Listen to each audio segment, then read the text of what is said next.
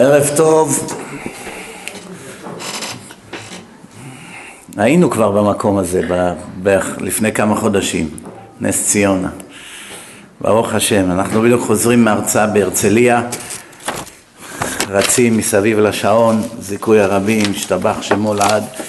השיעור הזה לעילוי נשמת יוסף בן ראובן ולרפואת אורי בת רות לרפואת ינון בן דורה, לרפואת זיו בן רונית, לעילוי נשמת אלבירה בת רבקה, שאול בן אה, אברהם אבינו, קשה לי להבין מה כתוב כאן. תודה רבה, תזכה למצוות.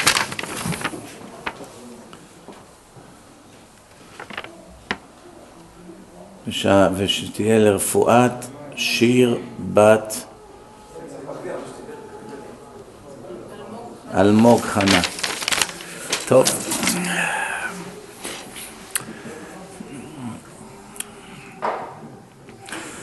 חזון איש, אחד מגדולי ישראל, אחד הרבנים הגדולים ביותר שחיו במאה השנה האחרונות, שמי שקורא את הספרים שלו, אם הוא לא יודע מי הוא, הוא יחשוב שהוא חי לפני אלף שנה, כי השפה היא מאוד עשירה, מאוד מסובכת, ממש צריך להזיע כדי להבין את שפתו העשירה מאוד. הוא כותב באחד מ... אחד המקומות בספרו, הוא כותב דבר מאוד מעניין. שימו לב מה הוא כותב. אם אדם, תודה רבה, אם אדם הוא בעל נפש ושעתו שעת השקט חופשי מרעבון תאווני, אז רואה את העולם בעיניים בהירות. לפני שאני אסביר את דבריו, אם שואלים היום אדם שבאמת רוצה להיות קרוב לבורא עולם, הוא רוצה להתקרב לבורא עולם.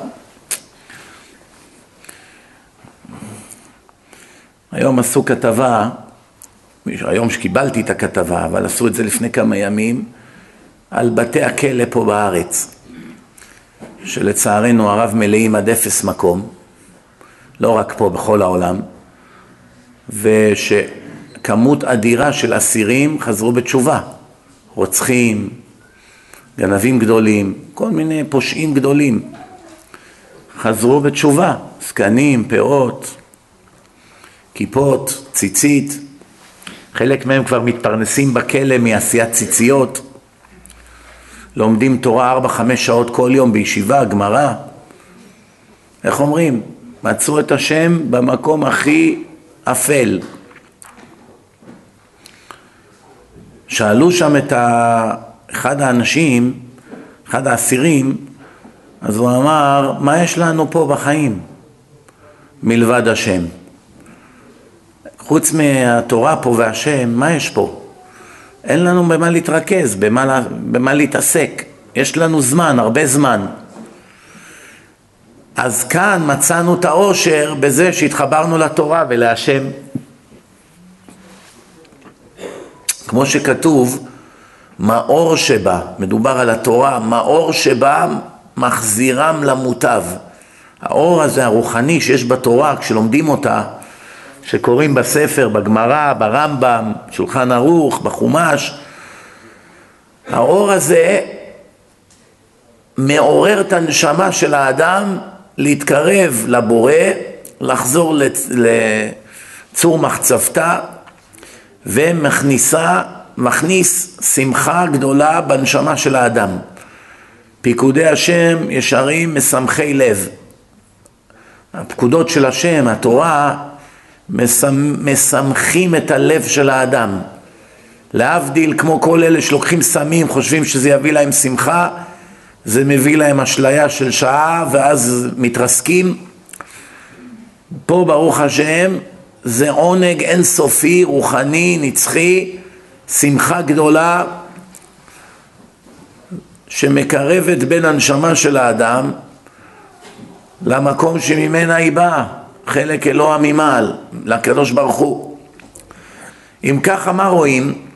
אם שואלים אותנו היום ככה עם יד על הלב, מה הם באמת הסיבות שאין לך זמן להיות דתי? מה הם הסיבות שאתה חילוני? מה הם הסיבות שאתה מחלל שבת? מה הם הסיבות שכל היום אתה פוגע באנשים עם הלשון שלך? מה הם הסיבות שאתה גונב ומרמה כל היום?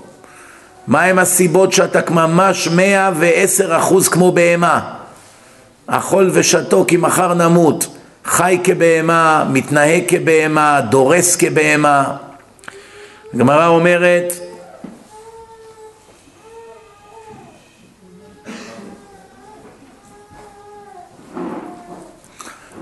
הגמרא אומרת אחד שמחתן את ביתו עם עם הארץ עם הארץ זה לא חילוני אתם יודעים מה זה עם הארץ?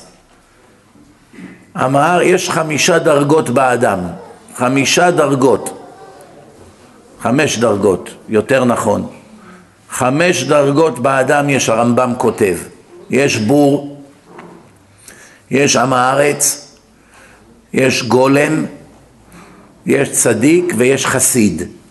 חמש דרגות באדם. הדרגה הכי גרועה היא בור. מה זה בור? אין בו לא תורה ולא מידות. אין לו לא דרך ארץ ולא תורה. מאה אחוז כבהמה. יש מדרגה יותר גבוהה שזה עם הארץ. הוא לא יודע תורה, מסכן, לא למד, לא, הוא עובד כל החיים שלו מגיל קטן, לא בא לישיבות, לא למד מעולם תורה, אבל בן אדם טוב, מנומס, בעל חסד, לא פוגע באנשים, שהוא רואה שמישהו בצרה הוא רץ לעזור לו, מידות טובות יש לו, אבל תורה אין בו, זה נקרא עם הארץ. לא מדובר עכשיו על אחד שמחלל שבת וזה, מדובר על אחד שומר מצוות מידות טובות, אבל מה, לא יודע תורה. תגיד לו, תתן לנו, תסביר גמרא, תקרא רש"י, תוספות, לא יודע כלום. זה נקרא עם הארץ. יש מדרגה שלישית, זה נקרא גולם. אם אומרים היום לאיזה ישראלי פה איזה גולם אתה, גמרת איתו את הקריירה, נכון? כבר לא ידבר איתך יותר. קרא לי גולם. הלוואי שתהיה גולם, טיפש. שלושים שנה לוקח להיות גולם. מה זה גולם? יש בו כמעט רמה מושלמת של תורה וכמעט רמה מושלמת של דרך ארץ. יעני, איך אומרים? 90 אחוז. הלוואי עלינו להיות גלמים. יש מדרגה עוד יותר גבוהה שזה צדיק. מה זה צדיק? יש בו או תורה ברמה גבוהה אבל מידות לא ברמה גבוהה או מידות ברמה גבוהה ותורה לא ברמה מושלמת, אבל שניהם ברמה גבוהה מאוד. זה צדיק. ומה זה חסיד? המקסימום שאפשר. הכל אצלו מידת חסידות. גם מה שלא חייב עושה. כל דבר הכי הכי טוב שאפשר. תפילין הכי יקר שיש. טלית הכי משובחת שיש. כל דבר אצלו, אין אצלו להתפשר באמצע. מצות, עבודת יד הכי יקר, הכי מהודר. הכל אצלו כיפה כמו שצריך, לא בגודל של שקל. רואים אותה מכל הכיוונים. אה, ההנהגות שלו עם אנשים, אנשים שגנבו לו, חייבים לו כספים, איך הוא מתנהג איתם, איך... בקיצור, אדם כזה, קשה למצוא היום כאלה אם בכלל. זה מידת חסידות. חמש דרגות באדם. הגמרא אומרת, אדם שמחתן את ביתו עם עם הארץ. תזכרו, זה אחד ששומר שבת, אוכל כשר, בא לבית כנסת שלוש פעמים ביום, הולך עם כיפה וציצית, שומר חגים, אוכל בשר כשר, שחיטה זה שחיטה, כמו שצריך, בלי חוכמות. אבל לא יודע, הוא בא בקושי דף יומי, הרב מסביר מי נגד מי, רבע מהשיעור הוא הבין בקושי, זה נקרא עם הארץ. מי שמחתן את ביתו עם אדם כזה, כאילו קשר אותה לעץ מול אריה טורף. ככה חז"ל אומרים, האנשים הכי חכמים בהיסטוריה של העולם. מה רואים מכאן? שאדם בלי תורה לא שווה גרוש, כלום, אין לו שום ערך, כלום, אפס אפסים. וזה היום הבעיה שרוב העם לא מבין את זה. אם היו מבינים כמה חמור להיות בור ועם הארץ, כמה זה חמור, כמה השם בוכה על אותו אדם כזה שאין בו לא תורה ולא כלום. רק מהבושה אדם היה רץ עשרים שנה ללמוד כדי לא להיות בקטגוריה הזאת של אנשים שריקים מתוכן, אין בהם כלום. כדורגל יגיד לך את השמות של כל השחקנים מבריאת העולם ועד היום. אפילו את מידת הנעליים הוא יודע. מחשבים, אין אתר שהוא לא ביקר בו עד היום. כל דבר ודבר, מכוניות, נפח מנוע של כל מודל הוא יודע. הכל, ראשי ממשלה, פוליטיקה, תככים, ביזנס, בנקים. דבר איתו איזה סוגיה ביהדות, כלום. מה תכלית החיים? אין לו מושג. לאן הולכים מכאן? אין לו מושג. מה זה בעל? לא יודע. אבל אתה בעל, אבל אני לא יודע מה זה. אתה, אבל את אישה, אני לא יודעת מה זה. מה זה, מה תפקיד האישה בחיים? של מה השם עשה זכר, נקבה, מביאים ילדים לעולם, מה, הם בייביסיטר? בשביל זה הם באו לעולם? להיות בייביסיטר, זה התכלית, אז היית נהיה קוף. קוף וקופיפה. גם להם יש גורים. מה, צריכים להיות בני אדם בשביל זה?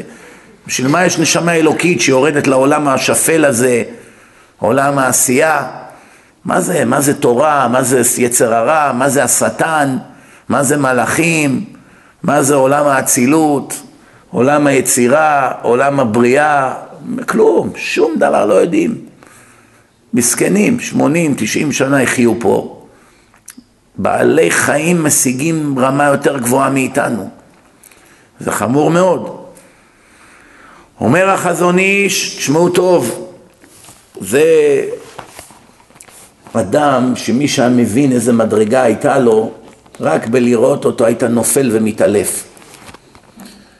כל חייו הוא לא בזבז שנייה. שנייה, הוא היה ימים ולילות ער, לומד בלי, בלי הפסקה ימים ולילות. זה אדם שהתחתן, הכיר את אשתו דקה לפני החתונה.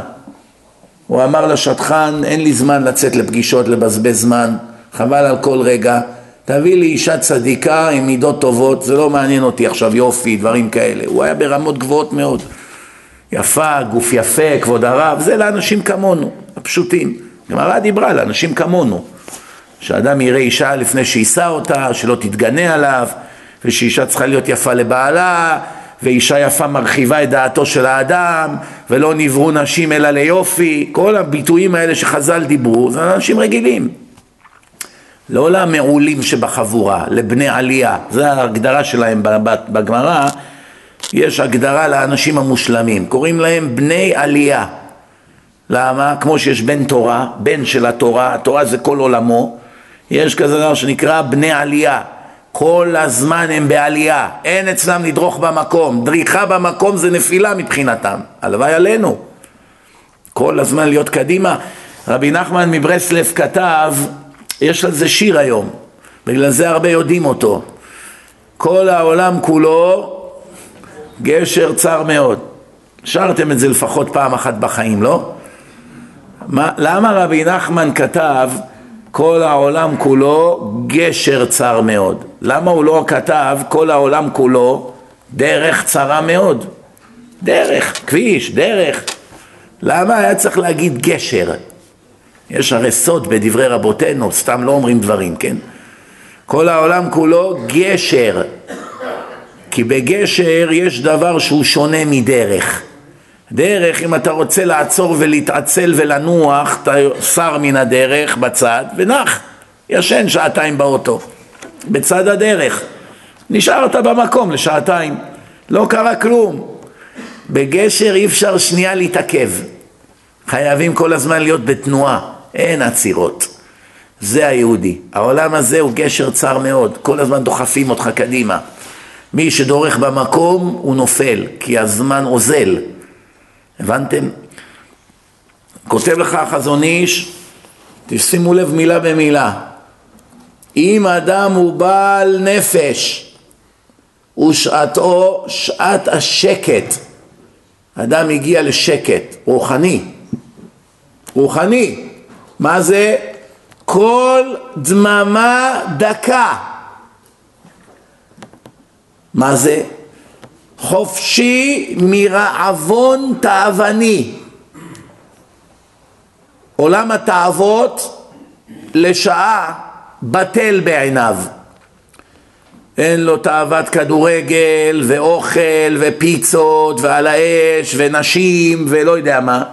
לרגע אחד בחייו הוא הצליח להגיע לשעה, חצי שעה, שעה ביהדות זה לאו דווקא 60 דקות, זה בשפה מודרנית זה 60 דקות. שעה זה פרק זמן, יכול להיות חצי שעה, רבע שעה, 20 דקות, זה נקרא שעה, שעה קלה, כן? ברגע שאדם ישתחרר מהכבלים, הכבלים האלה שחונקים אותו, מקיפים אותו עם האזיקים בידיים וברגליים, שזה נקרא תאוות החומר, עולם החומר, שאין לך סרטן יותר גדול ממנו, שגומר אותך מכל הכיוונים ומפריד בינך לבין הבורא ולבין התכלית. אם שעה השתחררת מעולם החומר, סוף סוף לראשונה בחייך זכית לראות את העולם בעיניים, בעדשות נכונות. כי עד לאותו שנייה מעולם לא ראית את האמת של אלוקים בעולם. הכל אשליה היה בעיניך. חופשי מרעבון תאווני, ישתחרר מהתאוות לרגע, כמובן שזה לא יישאר לנצח, עוד מעט הוא יהיה רעב, עוד מעט הוא יצטרך את אשתו, עוד מעט עוד פעם יקפצו עליו כל השטויות של הרחוב, שבעבודה, איך אמר לי פה אחד בכניסה, כבוד הרב, אני עברתי עבודה, כל היום שומעים שם שירים של גויים ומדברים לשון הרע וליצנות, לעזוב? שאלת השאלות של הדתיים היום. אמרתי עכשיו בישיבה בהרצליה, ישיבה של הרבה בעלי תשובה רציניים שם. אמרתי להם, היום ללכת לעבוד נהיה מצב של פיקוח נפש. פעם, בתקופת הרמב"ם, יכולת ללכת, לפתוח איזה דוכן בשוק, להיות רופא, כל מה שהיית עושה. אנשים היו בני אדם, נשים היו לבושות, אנשים היה להם כבוד, מילה זה היה מילה, תקיעת כף הייתה תקיעת כף. כשאני הייתי ילד, אבא שלי לקח אותי לבורסה פה של היהלומים, איפה שכל המפעלי יהלומים מסביב. אנשים היו מחליפים סחורות ביניהם, כמויות אדירות של יהלומים. לוחצים יד, מזל וברכה היו אומרים. שאלתי את אבא שלי מה, לא כותבים חוזים וזה? אבא שלי אמר, בענף היהלומים אין חוזים, יש תקיעת כף. אמרתי לו, אבל היהלומים שווים מיליונים. הוא אמר לי, זה כל היופי פה. יש פה אמון. לוחצים יד ומשלמים מיליונים. היום זה כבר לא קיים כמובן, אז זה היה קיים. היום גם הם סרחו כבר, כל העולם הידרדר לשפל. פעם אחת אני זוכר שהיה חופש הגדול והלכתי לאחד המפעלים שם, שם הרצפה היא שחורה משחור, לא רואים לבן, רק שחור. מפעלי יהלומים, מהנסורת, מהאופנים, מי שפעם היה שם במפעל יהלומים יודע על מה אני מדבר. כל המלטשים יושבים עם המשקפת, יש את האופן הזה ככה וג'ש ככה, מעצבים את היהלומים. פעם ישראל הייתה מעצמת יהלומים, כאן היום מייצרים את היהלומים הכי יקרים בעולם. היום זה כבר הודו, סין, כל המקומות האלה, ברחו מפה. אז אני זוכר שאחד הפועלים עפה לו אבן מהמחזיק הזה שהיה מחזיק את היהלומים, לפעמים האבן מהמת, מהחום, פתאום היא הייתה עפה, לפעמים זה היה נכנס לבן אדם בסנטר או בעין, לא עלינו. זה סכנה, אבל זה היה קורה לעיתים רחוקות.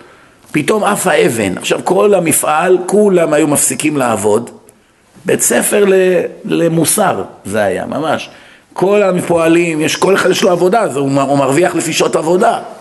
כולם היו מפסיקים לעבוד, כולם על הברכיים ברצפה השחורה, ככה היו מחפשים את היהלום. עכשיו היהלום בעצמו שחור, זה גלם, זה לא יהלום מבריק, הוא עדיין שחור, לך עכשיו תמצא אותו. אז אני זוכר, שאלתי את אבא שלי, מה יקרה עכשיו אם בן אדם ימצא את זה, יכניס בכיס, 20 אלף דולר, 30 אלף דולר, זה יהלום, זה... אומר לי, חס וחלילה, איך אתה מדבר? כולם היו שם חילונים, במקרה ולא הבנתם. זה לא היה ישיבה, כן? אז היה עולם אחר, זה היה לפני 40 שנה, 35 שנה, משהו כזה. הכל היה אחרת פעם. אבל היום זה כבר לא קיים היום. גם לפני חמישים שנה לא הייתה יהודייה שהולכת עם בגד ים. הראיתי תמונה של גויות לפני מאה שנה, שנת 1900 בחוף הים באמריקה.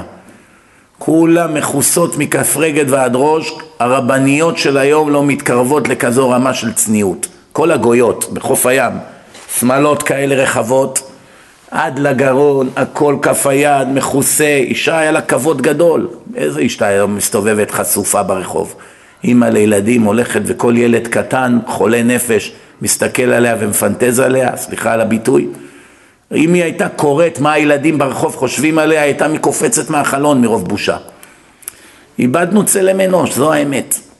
איבדנו צלם אנוש, אין, אין הגדרה יותר טובה מזאת. כי בני אדם חייבים שיהיה להם בושה. אדם הראשון חטא אחרי זמן קצר מהרגע שהוא נברא. אדם וחווה חטאו. מהרגע שהם חטאו, הם אכלו מעץ הדעת. עץ הדעת טוב ורע, ככה כתוב בתורה. מה זה עץ הדעת? שנותן לאדם דעת להבדיל בין טוב ובין רע. רוב האנשים בעולם אין להם דעת.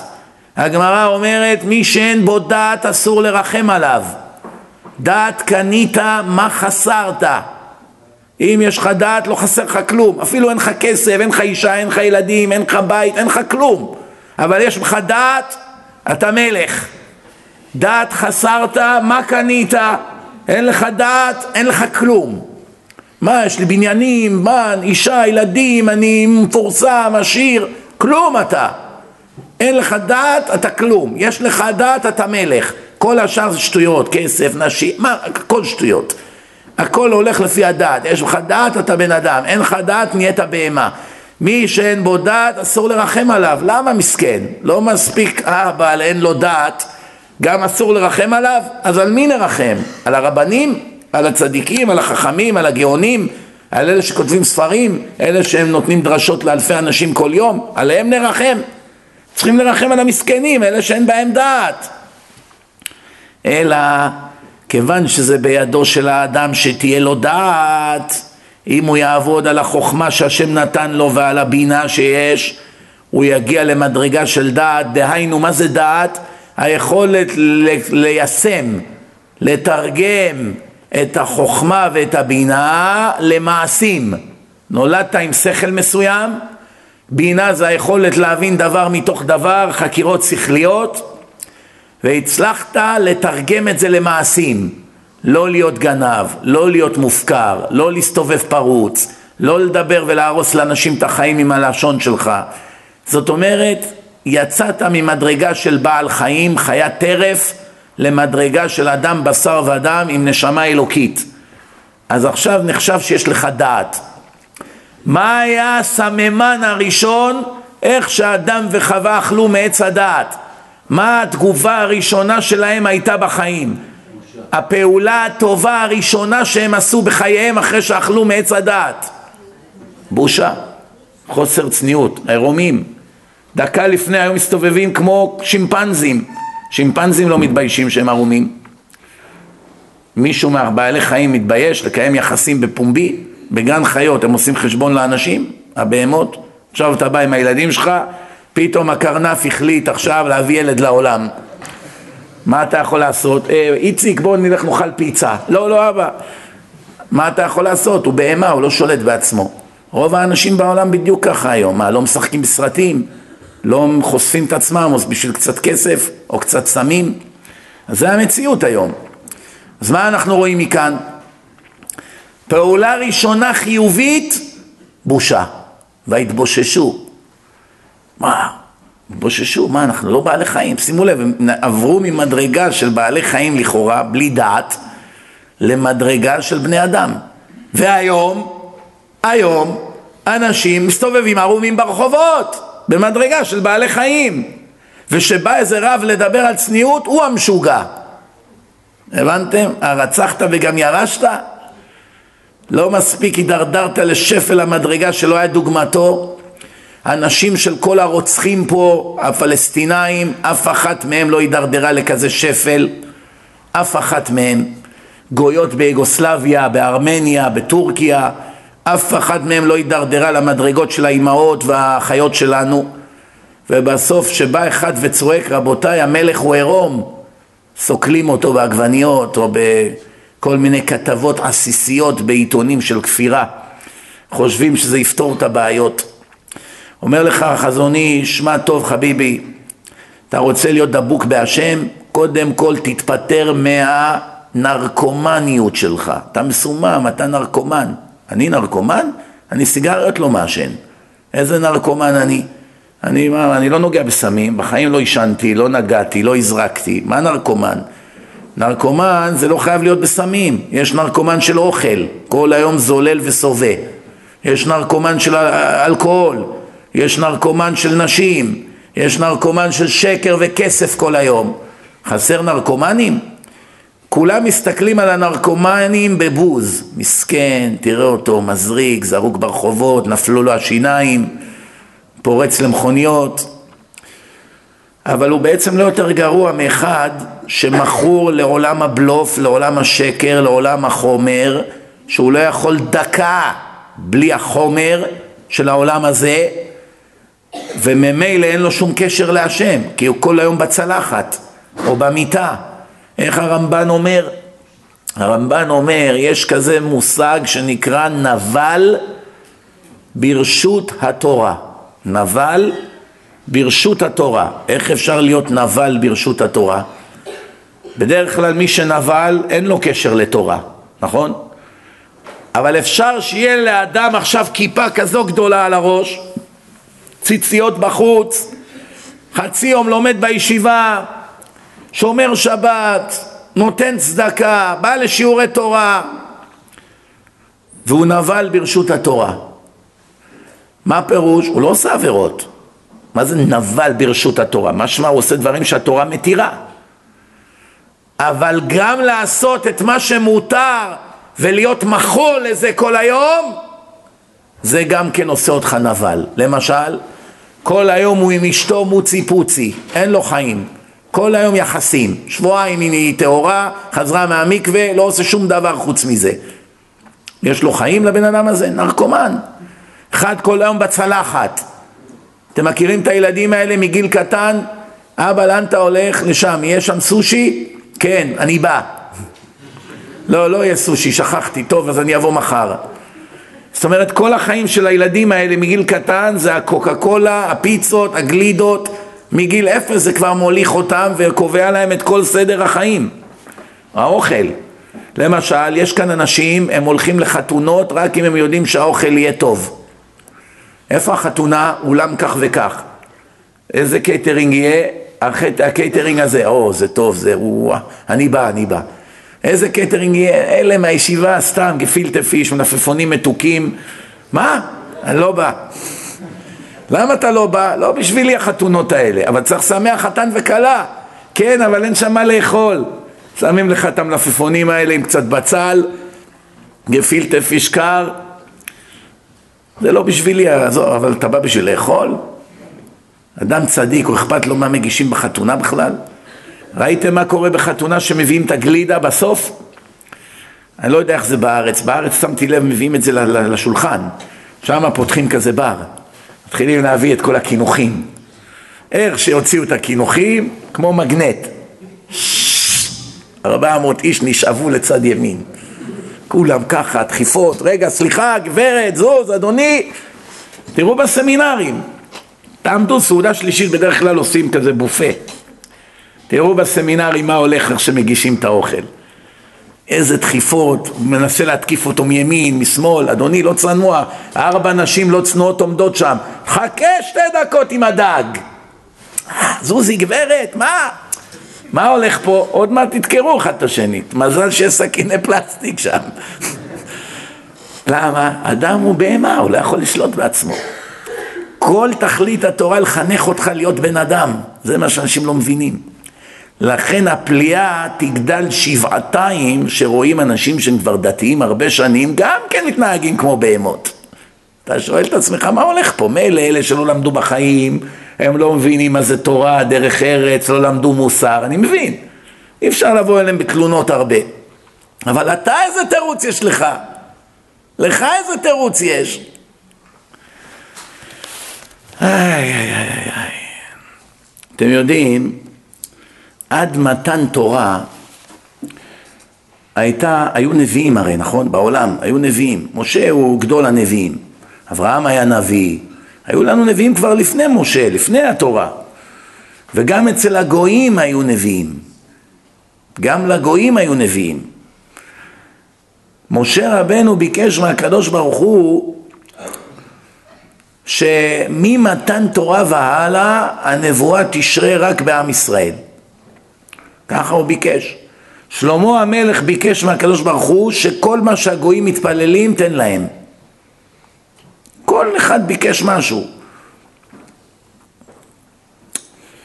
באמת מאז, הרי היה איוב שהוא נביא של גויים, הוא היה אחד היועצים של פרעה.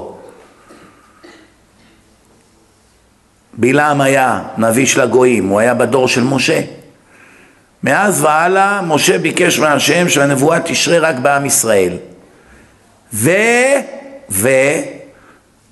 אחרי חורבן בית שני, בערך לפני אלפיים שנה, חורבן בית שני, אין יותר נבואה בעולם, בכלל, לא אצל היהודים ולא אצל הגויים. זה דרך אגב ראיה שכל האסלאם זה בלוף. כי האסלאם הוא פחות מ-1400 שנה וכבר אלפיים שנה קודם, מלפני אלפיים שנה פסקה הנבואה. אז מוחמד לעולם לא יכול היה להיות נביא.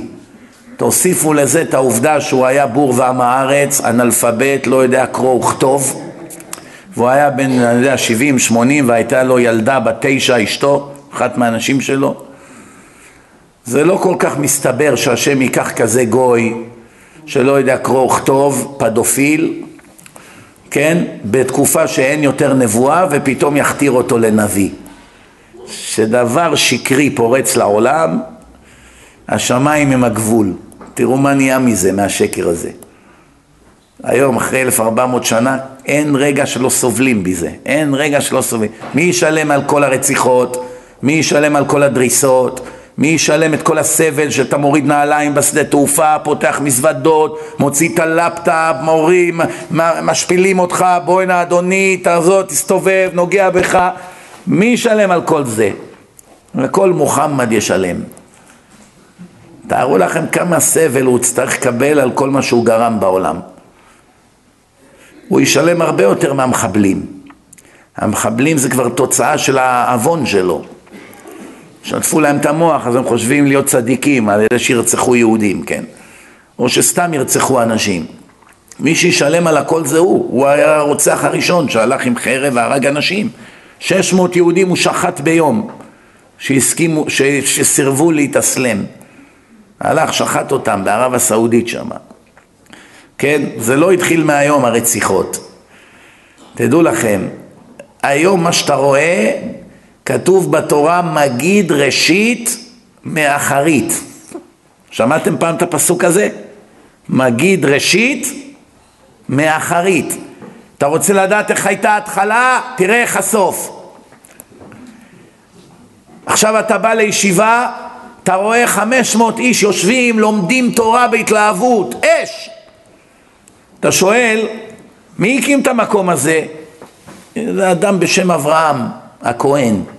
מתי הוא היה? לפני 30 שנה. איפה הוא? הלך לעולמו. אתה לא צריך לעשות חקירה כדי לדעת שהאדם הזה היה לו הרבה זכויות. כנראה שגם הכסף שלו היה נקי ומבורך. כנראה שהוא באמת הקים את המקום הזה עם כל הלב וכל הנשמה, לא בשביל כבוד או שישימו את השם שלו על הקיר. איך אני יודע את כל זה? כשאני רואה את התוצאות. השם לא היה נותן מיליארדים של מצוות כל שבוע לאדם רשע, גנב, נוכל, מחפש כבוד. זה ודאי שלא. מאיך שנהיה המקום, ככה רואים. רואים היום את ההצלחה, תדע איך זה התחיל. זכור את זה, ככה מהיום אתה רואה איך הייתה התחלה. מגיד ראשית, ראשית זה התחלה, מאחרית, אחרית זה סוף. תשמעו טוב, אומר לך הנביא ירמיה, צדיק אתה, השם, צדיק אתה השם, כי אהוב אליך אך משפטים אדבר אותך מדוע דרך רשעים צלחה? מה אומר הנביא פה? הוא מדבר עם הקדוש ברוך הוא. היום שאתה בא לשיעור ובא איזה מישהו שהוא קורא לעצמו, אני יודע מה, אתאיסט, אני חילוני, כל מיני סיפורים כאלה, ברוך אתה אדוני אלוהינו מלך העולם שהכל נהיה בדברו. כבוד הרב אני אתאיסט, כבוד הרב אני חילוני, כבוד הרב אני דתי לשעבר, כל מיני סיפורים כאלה. בדרך כלל כשבן אדם שואל שאלות הוא כבר בא עם מסקנות, הוא לא באמת שואל שאלות לדעת, זה בדרך כלל או לקנטר, איך אומרים לעצבן, או שכבר הוא הסיק מסקנות ועכשיו הוא רק מנסה לחזק אותן. מאוד מאוד נדיר לראות אדם שאומר כבוד הרב אני באמת לא יודע, אני שואל כי אני באמת לא יודע, אתה יכול להגיד לי מה זה, מה הפסוק הזה אומר, אם השם הוא ככה אז איך זה קרה ככה ואיפה, כל מיני שאלות כאלה שהן לגיטימיות. רוב השאלות היום הן לא כל כך לגיטימיות, אז תראו איך הנביא גם לא היה שאלות להשם, הנביא ירמיה, הוא היה בחורבן, חורבן בית ראשון. מה אומר הנביא? צדיק אתה השם צדיק אתה השם, מה הוא שואל בסוף? הוא מתחיל בשבחים לקדוש ברוך הוא, כן? אך משפטים אדבר אותך. יש לי קצת שאלות אליך. לא חלילה שאני מערער על הצדיקות שלך ועל היושר ועל שאתה קובע דברים לפי האמת. מדוע דרך רשעים צלחה? יש לי קושייה. תסביר לי בבקשה איך זה שהרשעים חוגגים פה בעולם הזה. אני מתפלא פלא עצום על הנביא ירמיה. ממש פלא, שוק. איך בכלל הנביא העז לשאול כזו שאלה? אפילו שזו באמת שאלה לא לקנטר, כן? כל תלמיד ישיבה בכיתה א' יודע את התשובה לשאלה הזאת. זה פסוקים מפורשים בסוף פרשת ואתחנן. מה כתוב בסוף פרשת ואתחנן? אני אלקנה, מלשון קנאי, משלם לאוהביי לשומרי מצוותיי לאלף דור. מי ששומר את המצוות שלי הוא בעיניי אהוב, אוהב שלי. לא אחד שמנשק את המזוזה. זה גם הערבים של החמאס מנשקים מזוזה. סינים מנשקים מזוזה, אני במו עיניי ראיתי. משתחווים לאלילים, כן, ומנשקים מזוזה. ראו יהודי עושה ככה, גם הוא עושה ככה. אני פעם אחת, יש לי איזה חבר אחד, מאיר, הוא, המיומנות שלו, הוא בונה שווקים של ירקות ופירות, משהו יפה עם דוכנים, איך אומרים? כאלה מרקטים במנהטן. הוא בונה את זה, הוא הולך לשוק, משאיות, מביא פירות, ירקות, שם כל מיני לחמים, קופסאות שימורים, מקום שכיף לטייל בו בין הדוכנים ולקנות, ומחירים טובים, מפוצץ. שנה, שנתיים הוא מריץ את זה, מוכר את זה פי עשר מהערך.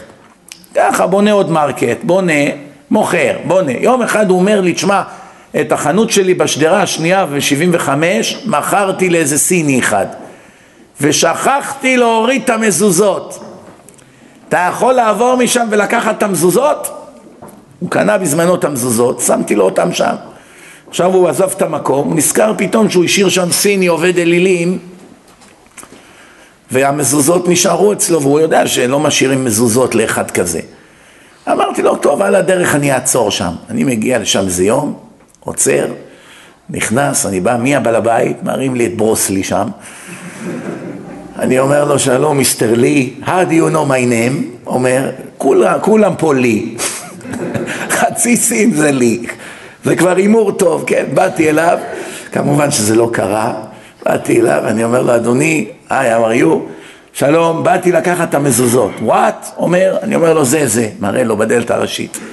אומר לי, נו, למה לקחת? זה שלי. אמרתי לו, לא. מאיר, מייק, מכר לך את הביזנס, זה שלי, לא שלו.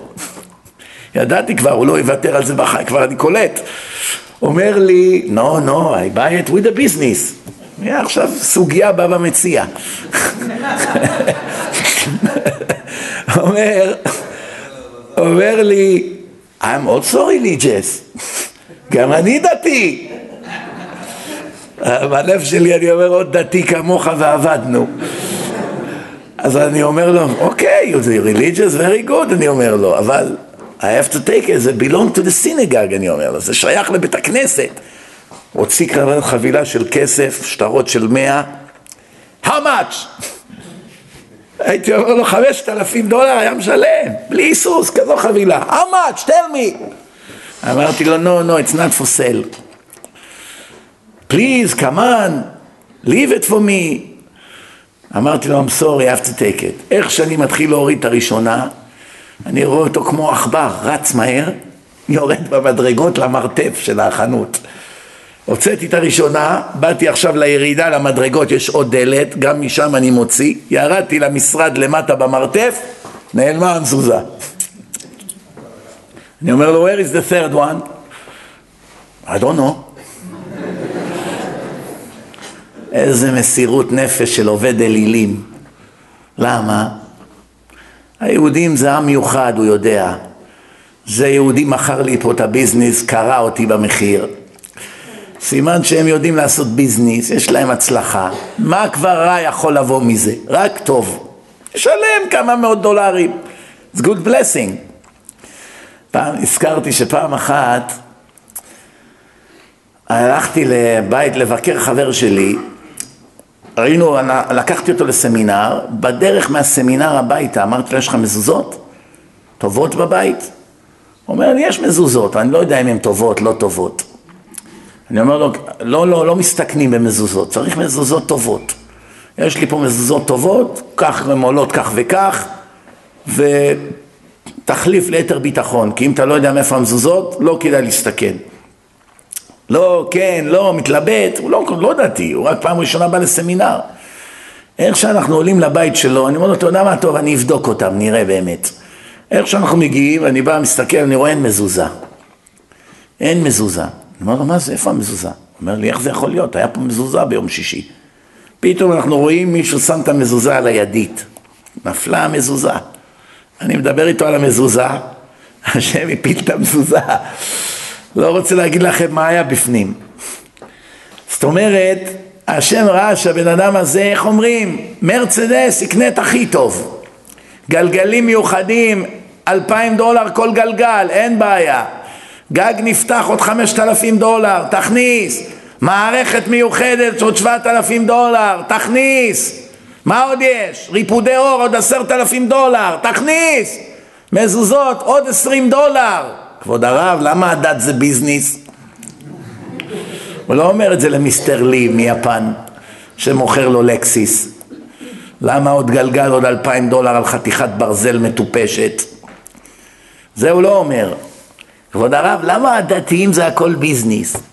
מה בדיוק ביזנס? למה תפילין עולה מאות דולרים? שנה לוקח להכין את זה, זה למה. שנה עבודה, מה? מהרגע שזה היה פרש, שזה נהיה תפילין, אתה יודע כמה שלבים יש? אתה יודע כמה מהם נפסלות בדרך שצריך לקבור אותם אחרי שעבדו 30, 40, 50 שעות והכל ירד לטמיון? אתה יודע כמה השגחות צריך? אתה יודע כמה צריכים לבדוק, סופר, כל טעות הכי קטנה זה לא כשר, כאילו שלא קנית כלום. אותו דבר בבשר. מה אתה חושב, זה צחוק? מהרגע שמגדלים את הפרה ועם כל הזריקות שהיא מקבלת, שלא עשו לה חור בקיבה, שהיא לא נטרפת, יש חוקים בתורה, בורא עולם כתב חוקים. תסטה מהחוקים האלה בפסיק אחד קטן, אתה אוכל טרף. מי השוחט? אם השוחט הוא מחלל שבת, לא משנה איך הוא שחט, אפילו שחיטה הכי, הכי מיומנת, האוכל טרף, אי אפשר לאכול. כתוב מפורש, מחלל שבת, שחיטתו נבלה. תסתכלו ברמב"ם. זה ההלכה, זה הדין, ככה קיבלנו מהר סיני. מחלל שבת הרי הוא כגוי לכל דבר. כל דבר. בדיוק. כמו מוחמד או קריס או מיסטר לי. בדיוק אותו דבר. לא רק בחצי מהדברים או בשלושת רבעי. לכל דבר. זה כתוב שבע פעמים בספר החוקים של עם ישראל. שקיבלנו אותו מזה שברא את העולם. אפשר לערער עליו? תערער, נראה מה, לאן תגיע. תערער, תעמוד עכשיו מול הכותל עם שלטים, מחאה, הפגנה. איך כתבת שזה בגלל שאני מדליק אש בשבת, אני גוי?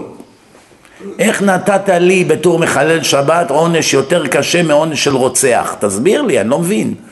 מה הולך פה? מה, אתה בורא עולם, אתה אמור להיות הגיוני, לא? תסביר לי איך העונש של מחלל שבת בתורה יותר גרוע מהעונש של רוצח. תסביר לי למה מחלל שבת מפסיק להיות יהודי ורוצח ממשיך להיות יהודי. תסביר לי למה הגנב הכי גדול בהיסטוריה ממשיך להיות יהודי ואני שסך הכל עושה קצת, כותב קצת בשבת או מדליק קצת חשמל ואש, אני מפסיק להיות יהודי. תסביר לי למה רוצח קוברים בבית קברות יהודי ומחלל שבת אסור לקבור בבית קברות יהודי, תסביר לי את כל זה, רוצה להבין. לך, תשאל, תבוא לרב שיסביר לך למה. תקרא ברמב"ם למה. צריך גדר אדוני, אבל מה אני, אני, אתה יודע איזה מסורתי אני כבוד הרב? מה לא תקברו אותי עם כל הצדיקים, עם אבא שלי, סבא שלי, דוד שלי, כל הרבנים שהיו לי במשפחה? כבוד הרב, אנחנו ממרוקו משפחה שכולנו מהבבא סאלי.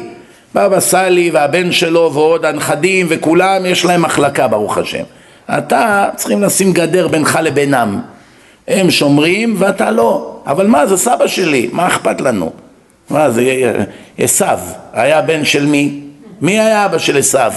יצחק, נכון? יצחק היה צדיק, גבורה, יצחק אבינו. מה היה הסוף של עשיו? כלום. הראש שלו התגלגל למערת המכפלה, כי בראש הוא הבין הכל. אבל הגוף, איך אמר בלעם? תמות נפשי מות ישרים ותהי אחריתי כמוהו. אני רוצה למות כמו שהיהודים מתים. ואני רוצה ללכת איפה שהיהודים הולכים. אבל יש רק בעיה אחת, אדון בלעם בן באור. יש בעיה אחת, ללכת איפה שהיהודים הולכים ולגמור כמו שיהודים גומרים, צריך גם לחיות כמו יהודים. זה בעיה אחת קצת קטנה, אין מה לעשות, צריכים להתגבר עליה. 70 שנה צריכים לשמור שבת, צריכים להיות ישרים, צריכים להיות צנועים, צריכים להיות באמונה ודבקות בהשם, צריכים להתנהג בצניעות, צריכים לתקן את המידות, צריכים להקים בבוקר ולהתפלל, צריכים להניח תפילין כל יום, צריכים לאכול כשר, אסור לגנוב, אסור לעשות חילול השם, אסור להתעלל בגויים, אסור לגנוב מהגויים, אסור לרמות את הגויים, צריך להפיץ את שמו ואת גדלותו של השם בכל העולם. אתם יודעים, יש הרבה, כל החיים שלהם הם אומרים קדישים על האבא, על הסבא, אחר כך אה, הבן שלו, אשתו, אנשים, נפטרים להם אנשים בחיים, לא פעם ולא פעמיים הוא כבר אמר עליהם קדיש. על מי אתה אומר קדיש יחיה? על אבא שלי עליו השלום. טוב, עברו כמה חודשים, נגמר הקדיש, עוד שנה, שנתיים, יחיה, על מי אתה אומר קדיש? על אחי, טוב, עליו השלום, עברו עוד כמה שנים, עוד פעם, יחי, על מי אתה אומר קדיש? אשתי עליה השלום נפטרה, טוב, אז כל בן אדם אומר כמה פעמים קדיש, אח שלו, אחותו, לפעמים בן לו עלינו, לפעמים הורים, לפחות חמש, שש, שבע, עשר פעמים בן אדם אומר קדיש, שנה שלמה, והוא לא יודע אפילו מה הוא אומר. בא לבית כנסת, מתאמץ, בא לתפילה, שבע בבוקר הוא כבר בתפילה עם טלית ותפילין, אומר לו, תגיד, אתה אומר כל יום קדיש עכשיו במשך שנה, אתה בא, אתה הרי חילוני אתה. אתה, מה זה מסירות נפש בשביל הכבוד של אבא שלך? ועכשיו נשאל אותך, מה זה, מה זה קדיש? אתה יודע מה זה קדיש? מה התכלית של הקדיש? מה זה התפילה הזאת שנקראת קדיש? זה בארמית, בכל העולם אומרים את זה. מה הולך פה? תפילה עתיקה מאוד. וואלה, לא יודע, כבוד הרב. נגעת בנקודה רגישה, אני באמת לא יודע, אין לי מושג. אתה ביררת אם מחלל שבת בכלל יכול להגיד קדיש? ביררת את זה בכלל? בהלכה? האם מותר בכלל? יש הרבה שאלות. אה, יאללה, כולם אומרים, אז גם אני הולך להגיד. מי יודע מה, מה הסוד של הקדיש? מי יודע? קדיש זה תפילה הכי נפוצה ביהדות. חוזרים עליה הכי הרבה פעמים. קדיש, ברכת המזון ותפילת שמונה עשרה. אלה שלושת התפילות, ושמע ישראל. אלה ארבעת התפילות הכי נפוצות שיש. אין תפילה שחוזרים עליה יותר פעמים מקדיש, תפילת שמונה עשרה שזה כולל בתוכו קדושה וברכת כהנים, מברכת המזון שכל יום בן אדם אוכל לחם אז הוא מברך ברכת המזון, ושמע ישראל, שאדם אה, מתפלל בתפילה כל יום שחרית וערבית, ולפני שהוא הולך לישון, שלוש פעמים ביום שמע ישראל, בשעת צרה אומרים שמע ישראל, שמחליפים תפילין לרבנו תם אומרים שמע ישראל, לפעמים בן אדם אומר חמש, שש פעמים ביום שמע ישראל. אלה תפילות מאוד נפוצות, אבל קדיש הכי הרבה. למה? חוזרים על זה כל הזמן. זה, זה גם בלוויות, לא עלינו, זה גם שלומדים תורה, קמים אומרים קדיש, בתפילות, כל תפילה יש קדישים. מה הסוד של זה? אז באמת, יש ארבע קטגוריות בבריאה. ארבע קטגוריות. הראשונה זה השם. קטגוריה ראשונה זה בורא העולם, הוא הבוס, הוא מעל הכל. הוא תמיד היה, הוא תמיד יהיה, הוא היה לפני העולם, הוא יהיה אחרי העולם, פסוקים מפורשים בתורה. כן? לפניי לא יהיה ואחריי לא יהיה ובשמיים ממעל והארץ מתחת אין עוד, כל מיני פסוקים כאלה. המחלקה השנייה זה העולם, זה המקום שבו שהשם ברא כדי שאנשים יבואו לכאן. המחלקה השלישית, קטגוריה השלישית זה האנשים, בני האדם, שעבורם נברא העולם. והקטגוריה הרביעית, התכלית, תכלית החיים. אז תזכרו, השם, עולם, בני אדם ותכלית. זה הקדיש. זה הקדיש. מתחיל הקדיש, גדל והתקדש שמי רבה, שהתגדל שמו של השם, מדברים על השם, זה הקטגוריה הראשונה, כולם עונים אמן, חותכים, חיתוך. עוברים עכשיו למחלקה השנייה. בעלמא דיברה כראותה, בעולם שברא כרצונו. מדברים על העולם, כולם עונים אמן, חותכים.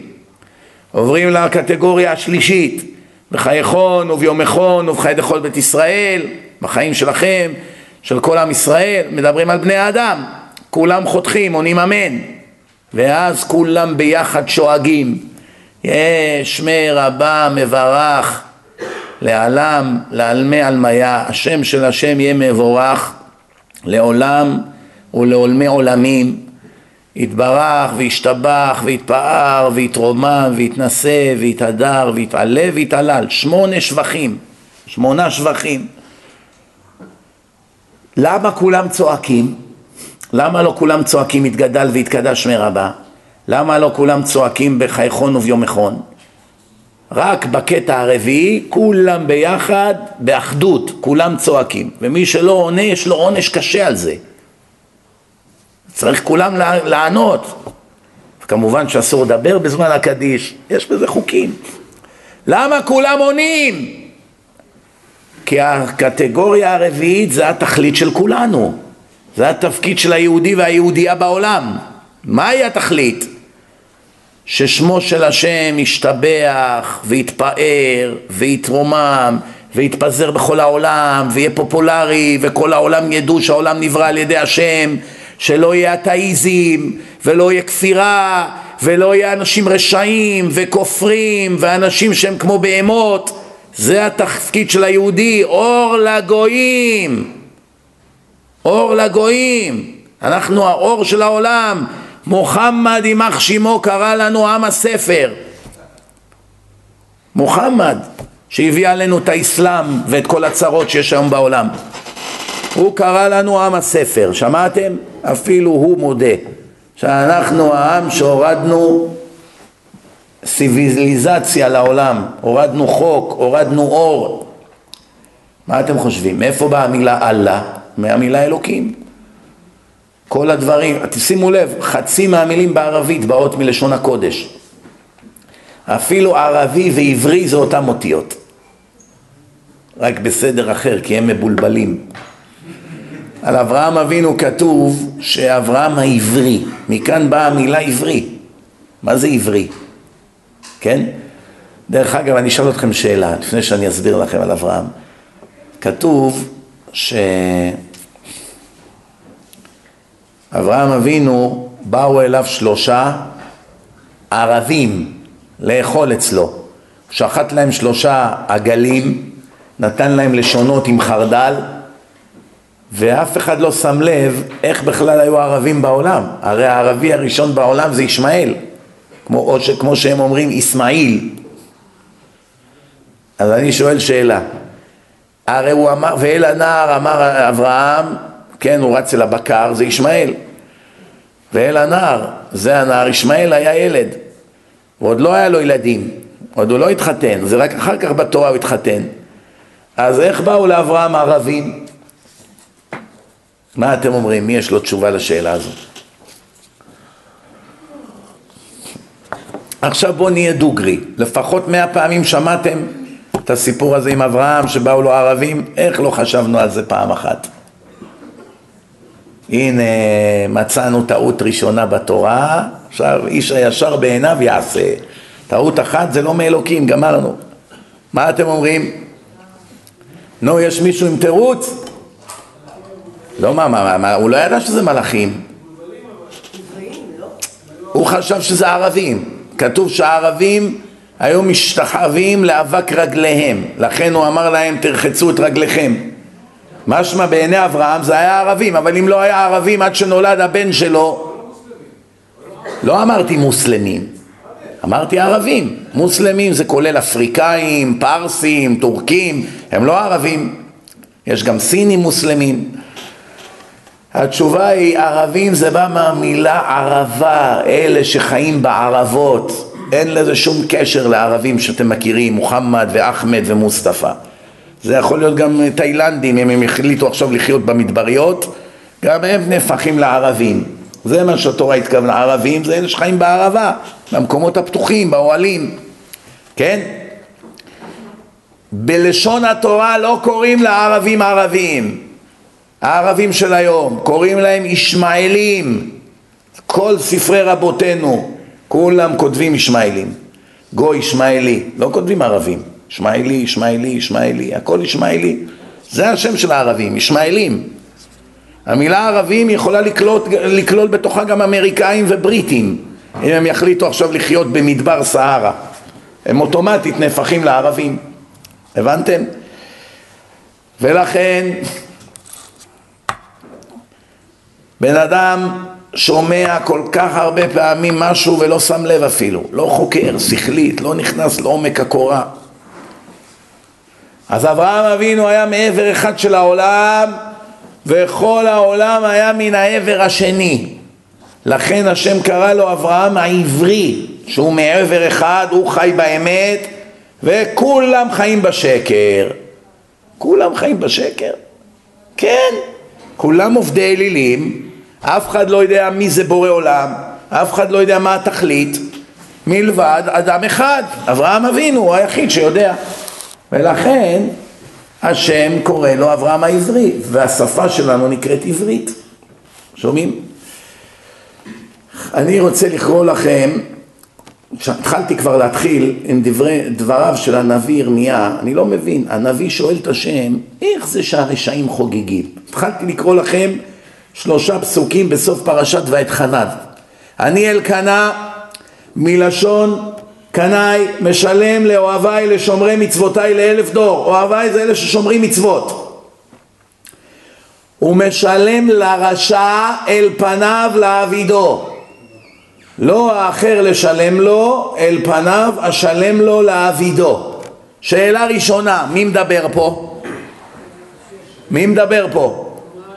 בורא עולם, יפה מאוד. שאלה שנייה, מה פירוש המילה רשע?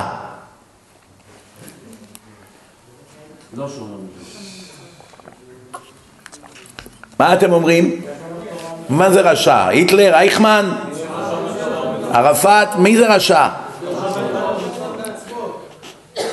אז יכול להיות שופט בבית המשפט בתל אביב, אדם כביכול ישר, מלומד, משלם מיסים, הוא יכול להיות רשע אחד כזה? אבא של הרשעים, לא רק רשע. למה? מתגלח בתער. השופט מוזס, כבוד השופט, כתוב בתורה אסור להשחית את שורשי הזקן עם תער. אני לא דתי. אתה לא דתי, אתה רשע. אני רשע? אני זבוב לא הרגתי מימיי. אני נלחם בעד זכויותיהם של בני דודינו הפלסטינאים יום ולילה.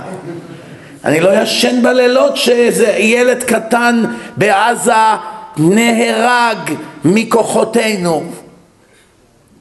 אה, שיהודים מתים זה לא מזיז לו בכלל כמובן. זה לאיזה טרוריסט לעתיד לבוא. במקרה קרה לו משהו, הוא לא ישן בלילה, השופט מצפון תל אביב. קשה לו מאוד עם זה. דילמה מוסרית. אבל מתגלח בתער, מצפצף על השם. אוכל טרף, מחלל שבת, אבל באמת בן אדם טוב, הומני. מה נעשה? רשע זה לא רע. רשע זה אחד שעובר על עבירות שכתובות בתורה במזיד. זאת אומרת, הוא יודע שאסור לגנוב, גונב. יודע שאסור לדבר לשון הרע, מרחל. יודע שאסור לאכול לא כשר, אוכל לא כשר. זה רשע, זהו. אז הקדוש ברוך הוא אומר, משלם לרשע אל פניו. מה זה אל פניו? קש. בעולם הזה. משלם לרשע אל פניו, קח מיד. למה צריכים לשלם לרשע? לא הבנתי. לרשע צריכים לתת עונש, לא לשלם לו שכר.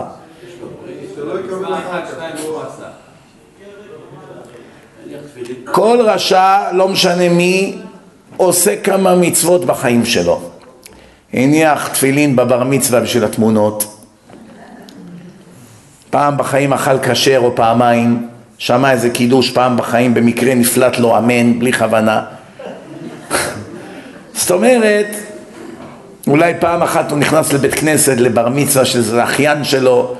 בדרך כלל כשבן אדם נכנס לבית הכנסת, מה הוא עושה? אחד שהוא לא דתי. הוא בא ישר לפרוכת, ככה שם את הידיים, מדבר עם השם, אולי ביתר ינצחו מחר. יש לו רשימה של דרישות. אולי הבן שלו סוף סוף יהיה עכשיו איזה משהו באוניברסיטה.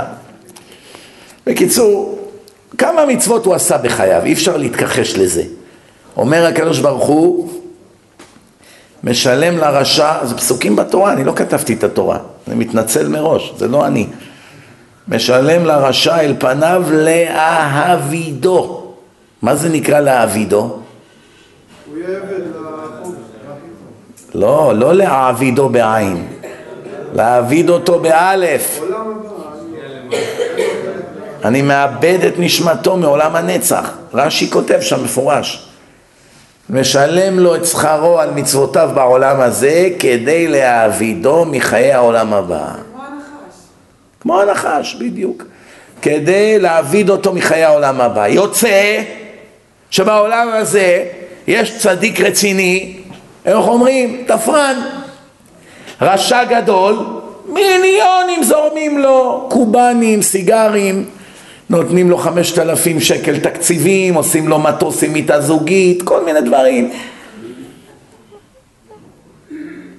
איך אומרים? חוגג. שולטים, תקשורת, עניינים, מיליון פה, שתי מיליון שם, כספים זורמים לו מכל הכיוונים. עשה כמה מצוות, מה אתה רוצה? קנה קבוצת כדורגל, יושב ביציע עם הכרס שלו, כולם מתחנפים אליו, הבוס, הבוס. כן? היום מי קונה את כל הקבוצות כדורגל? אה? מי קונה את כל הקבוצות כדורגל היום? מי יודע? אה? לא יודעים? בדיוק, הערבים. הם לא יודעים מה לעשות בכסף, מה? כל כך הרבה הם מוכרים נפט וזה. כל אחד יש לו 50 מיליארד, 100 מיליארד, יקנה קבוצת כדורגל ב-200 מיליון. מה יש לו לעשות עכשיו? ויש רק אחד יהודי שקנה גם קבוצת כדורגל, איך קוראים לו? אברמוביץ', צר לי לאכזב אתכם, הוא לא יהודי. איך, עם שם כזה הוא לא יהודי, אברמוביץ'? כן, זה הולך אחרי האימא, לא אחרי האבא. השם שלך יכול להיות כהן ואתה גוי. כהנים מזרע עמלק, שמעתם פעם על כזה ביטוי? כהן, נכד של היטלר. יש אלפים כאלה בעולם. נכד של היטלר. כן, כן. הנכדה של היטלר התחתנה עם איזה יהודי באירופה, נולד להם ילד, הוא קוראים לו כהן ליהודי. אתם יודעים כמה גרמנים באו לכאן לארץ להתגייר מהבושה של השואה? ידעתם את זה או לא? יש פה המון המון גרמנים, דור שלישי מהנאצים, שהם יודעים שהסבא שלהם היה נאצי רוצח. שואלים אותם למה באתם לכאן ללמוד יהדות ב- ב- ב- בירושלים וזה, באולפנים, בכל מיני מקומות. כי מרוב בושה על מה שסבותינו עוללו לעם היהודי, התחלנו לחקור על היהדות. ומצאו את עצמם גרי צדק, גרים אמיתיים, צדיקים. תראו אותם איזה אהבת השם. אז אחד, אז אחד מהאלה שלא התגיירה, נגיד, לא התגיירה, התחתנה עם איזה יהודי, קוראים לו כהן או לוי, נכד של משה רבנו, והילד הוא מזרע עמלק. הבנתם את החורבן של עם ישראל עד איפה הוא מגיע? זה לא סתם כתוב מהרסייך ומחריבייך ממך יצאו. אנחנו הרסנו לעצמנו את הכל. כולם עצבנים, ערבים, פיגועים, דריסות, יריות, הכל נכון. אבל בלי שהשם יזיז אותם, אין אדם נוקף אצבע למטה בלי שגוזרים על זה מלמעלה. עכשיו המחבל הזה שנסע, הוא עומד עכשיו לסובב את ההגה ולדרוס אנשים. עכשיו עומדים שם שלושים איש. יש כמה שיהרגו, כמה שיפצעו קשה, כמה שיפצעו קל וכמה שיצליחו לברוח. הכל נגזר בראש השנה שעבר. אלה שנהרגו, המסכנים האלה שנהרגו השבוע, בראש השנה שעבר השם חתם אותם למוות, ילדים בני 19. הכל נחתם בראש השנה רבותיי. הכל נחתם בראש השנה, זהו זה. זה אנשים לא מבינים, ושום דבר לא נחתם סתם. הכל חשבונות שמיים, או על הגלגול הזה, או על הגלגול שעבר. זה הבעיה שהרבה לא מבינים. אנשים חושבים שאם אני אתעלם מהשם ומהיהדות ומהרבנים ומהתורה וכולי, אז במילא נפטרתי מהצרה. ככה הם חושבים. זה שאתה לא יודע את החוקים ואת ה... מה, יהיה, מה יעלה בגורלך, זה לא ישנה שום דבר מהעתיד שלך. אם אתה תמשיך בדרך שלך, אתה תשלם את המחיר, בין אתה לומד מה המחיר, בין בלא תלמד. זה לא משנה אם תלמד מה יקרה לך או לא. אדם שלומד עכשיו על כלא רמלה, לומד מה הולך שם, ואדם שלא לומד, ביום שהוא מגיע לשם, יתנהגו אליו אחרת או לא? אגיד, זה לא פייר, אני לא התכוננתי לכלא, לא למדתי. מה אכפת לנו עכשיו? עכשיו אתה צריך להיות פה, נטפל בך. מחר אני הולך לדבר שם, דרך אגב. כן, לאסירים. אדם במחשכים, כן, ממעמקים קראתיך השם. שאדם עמוק, יש לו את היכולת ואת הכוח לצעוק להשם. ממעמקים קראתיך השם. לא כשאני על ההר בראש הפירמידה. קשה מאוד לחזור בתשובה שאתה ראש ממשלה או איזה כוכב ב-NBA או איזה כדורגלן מספר אחד פה בליגה, מאוד קשה. רוב הכדורגלנים חזרו בתשובה אחרי שפרשו. פרשו. יש חלק מהכדורגלנים שולחים לי הודעות לפעמים להמשיך לדבר על זה שיפסיקו לשחק בשבת. הם שומעים דרשות, הם גם קיבלו דיסקים פה. הרבה מהם לא רוצים יותר לשחק בשבת, הם הבינו את גודל העוון שמחטיאה רבים. שומעים? אבל אין להם את היכולת, עד שלא יחליפו את הליגה לימי החול, הם ימשיכו לחלל שבת. למה? הוא בראש הפירמידה, זה מיליונים, זה כבוד, הוא לא יכול להקריב את זה למען השם ולמען האמת. אבל אחד מהם שיקום בשיא התהילה ויגיד רבותיי, עם כל הזה שאני הכי טוב ואני מצליח וזה, אני פורש. מה אתה פורש? אתה חולה? מי מת? מה קרה? לא, אני הבנתי מה גודל העוון של מחלל שבת. מה, השתגעת? השתגעת? התחרפנת? מה פתאום? חס וחלילה. זה מה שאנשים לא מבינים. אני מתפלא, אני מעולם לא הבנתי את הנביא. איך הוא שואל את השם כזו שאלה שכתובה במפורש בתורה? הנביא ישעיה תראו מה הוא כותב, ואמרת ביום ההוא עודך השם כי ענפת בי. תכף נבין מה זה. עודך השם, אני מודה לך השם כי ענפת בי. הנביא ישעיה היה לפני 2600 שנה בתקופת המלך חזקיהו. עודך השם כי ענפת בי כן? ומה הסוף של זה? בסוף משום ישוב אפך ותנחמני. שומעים? מה פירוש הפסוק הזה? עוד פעם. הנביא כותב, עודך, ואמרת ביום ההוא, עודך השם כי ענפת בי, ישוב אפך ותנחמני. פירוש, אני מודה לך השם שאתה מכה בי יום יום. צרות, מס הכנסה, לא מוצא שידוך, אין עבודה, אין עתיד במדינה, אי אפשר לקנות דירה גם בעוד 700 שנה. נמאס לי לגור אצל ההורים בגיל 30, בלי עתיד, בלי תקווה, כל בחורה שאני יוצא איתה, איפה נגור? איזה, בשביל מה אני חי בכלל? בשביל לראות איזה משחק מטופש בטלוויזיה? מה אתם חושבים, החילונים הם מטומטמים? הם לא יודעים שאין שום כיוון בחיים? בטח שהם יודעים. כל הזמן אני שומע מהם מכתבים, זה, טלפונים, צרות, בעיות, אחרי השיעורים באים לדבר, כל אחד על הצרות שלו. הקדוש ברוך הוא סגר עלינו הרמטית. הערבים אוכלים אותנו מבפנים. הערבים זה כלום לעומת השמאלנים, שהם אויב הרבה יותר מסוכן. בית המשפט אויב של המדינה, אויב, אויב של צה"ל, אויב של הממשלה, אויב של העם. אויבים, הם האויבים, אין מה לעשות, אני מצטער לומר את האמת, הם האויבים של המדינה, הם עושים לנו נזק עצום בעולם, בכל מקום. כל ההחרמות נגד ישראל בעולם מתחילות מיהודים. BDS, באוניברסיטאות, זה הכל יהודים יוזמים. 70% מהאמריקאים הודיעו בסקר שלא מעניין אותם מדינת ישראל. כמעט כולם רפורמים וקונסרבטיביים, כבר לא מעניין אותם יותר. למה? כי יש פה יותר מדי בעלי תשובה, יותר מדי דת, אז זה כבר לא מעניין אותם. פעם עוד היו עושים, עושים להם כבוד, היום זה כבר עולם אחר, כן?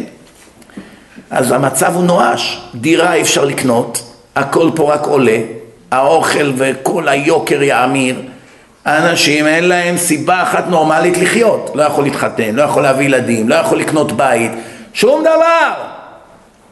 כל מקום פיגועים, ממשלה מושחתת, פוליטיקה ארורה, עובדים פה על כולם בעיניים. אפילו להשתחרר מהכבלים לא נותנים לך, שנתיים של ייסורים. כבר לא מדבר על התנועה בכבישים ועל כל שאר הצרות ועל מחלת הסרטן המשתוללת שמכה בכל בית.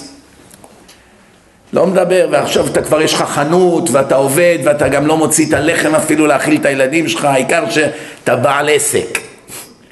אני עצמאי. פעם שהיו אומרים אני עצמאי, יודעים, עשיר.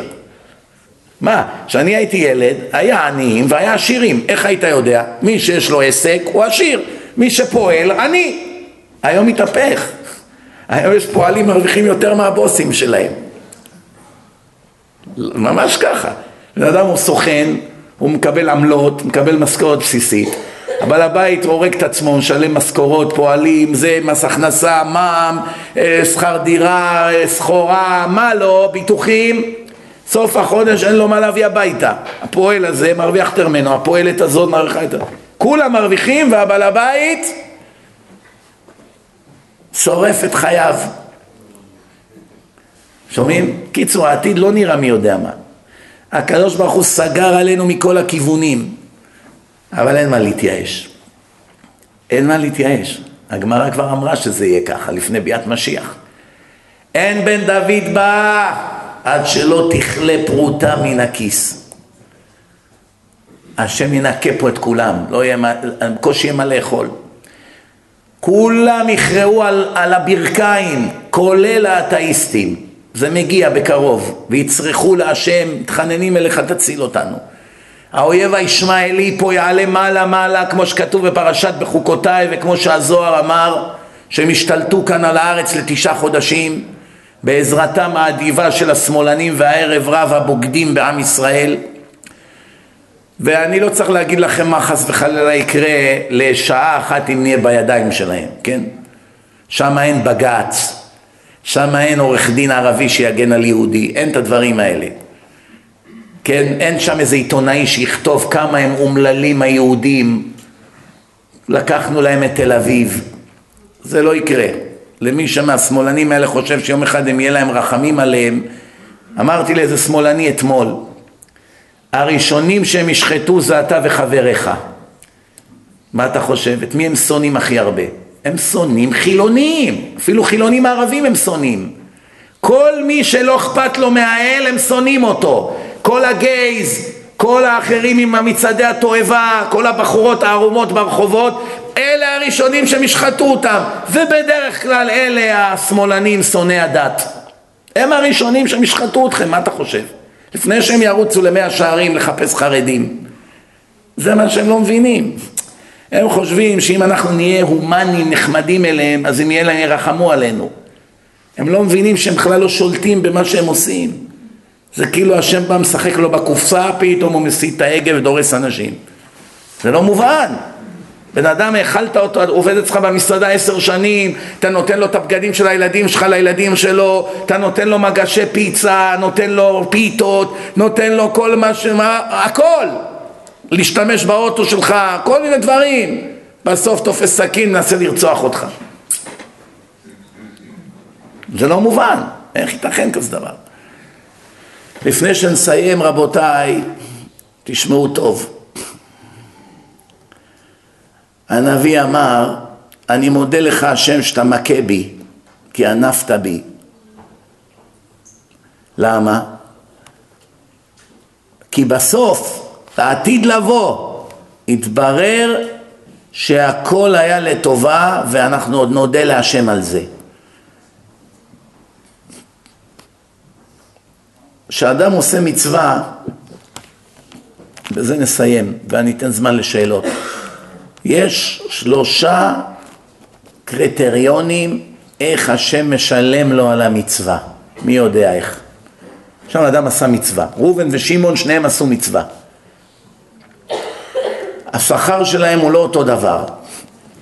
מה הם שלושת הקריטריונים שעל פיהם הקדוש ברוך הוא מחליט איזה שכר לתת לאיזה יהודי? מי יודע?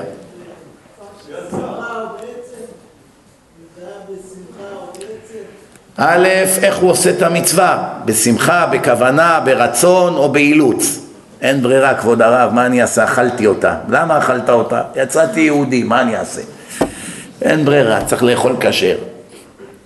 ויש אחד, השתבח שמו איזה זכות, אני משלם כפול על הבשר.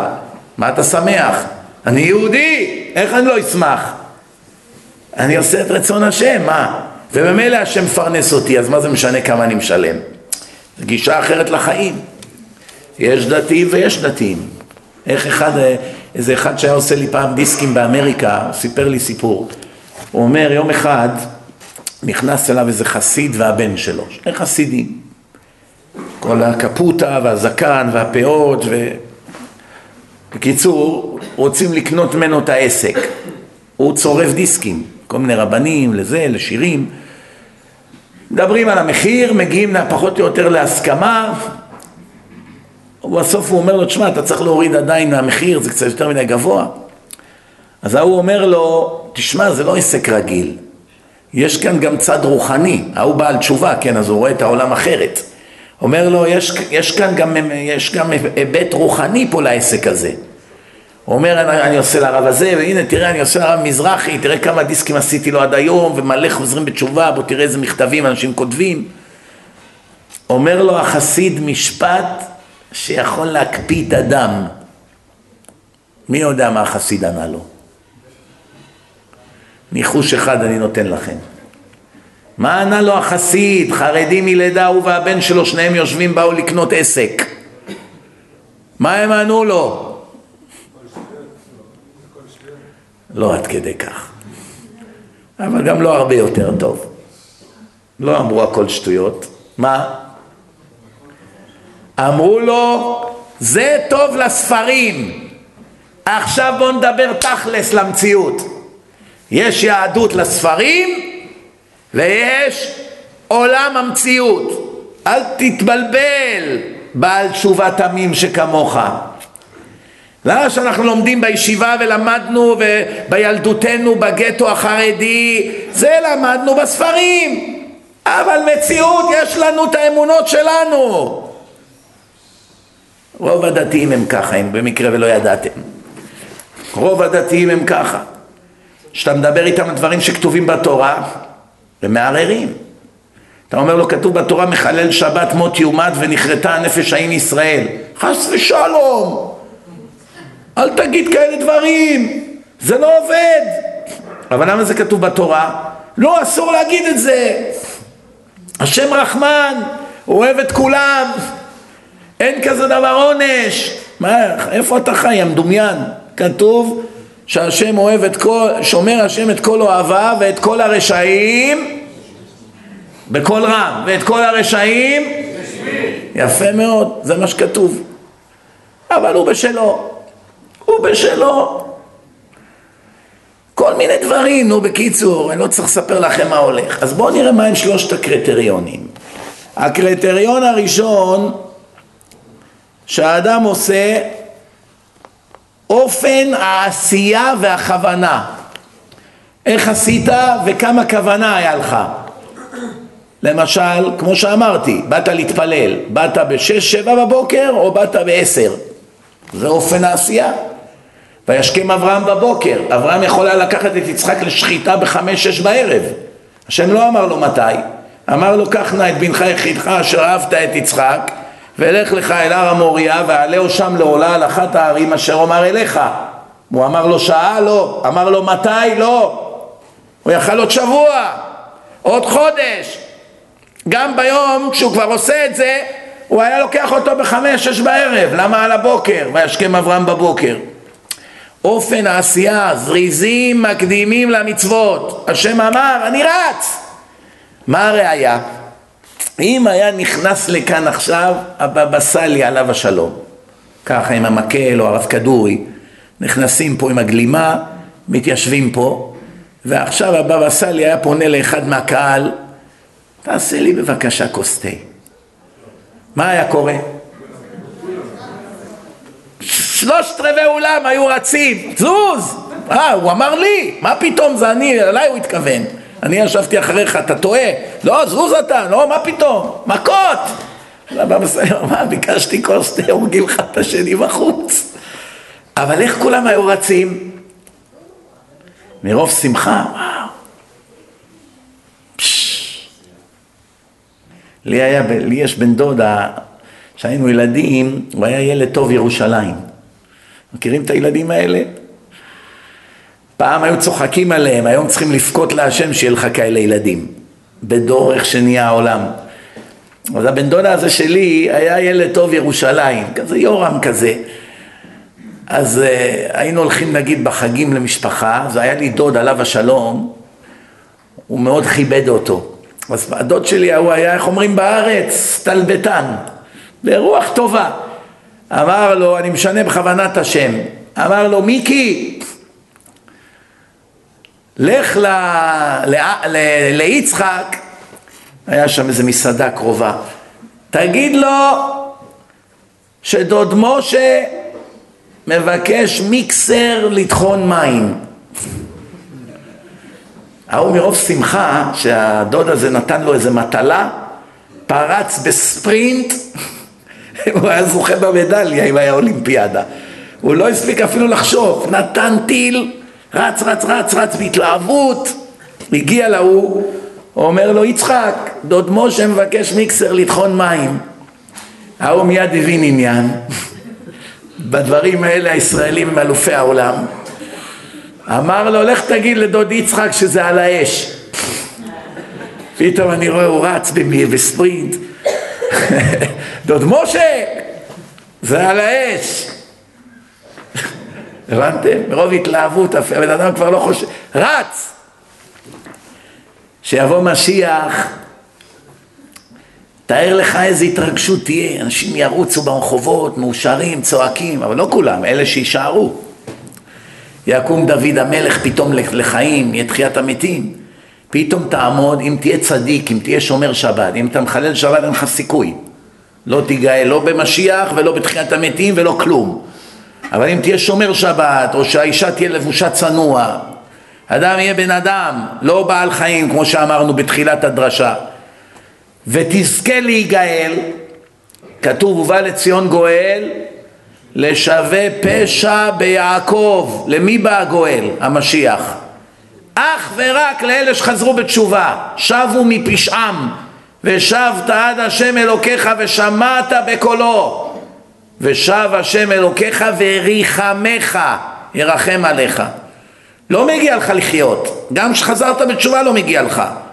אבל אז אני מכניס את מידת הרחמים. זה מה שאומרים השם אל רחום וחנון.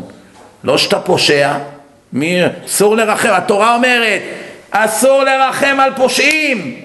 מי שאין בו דעת אסור לרחם עליו. מי שפושע נגד השם אסור לרחם עליו, זה עבירה לרחם עליו. אסור לתת צדקה למחלל שבת, אסור, זה עבירה. מי שרואה בן אדם מחלל שבת, אחי תן לי עכשיו איזה מאה שקל, אני עני. אסור לתת לו כסף.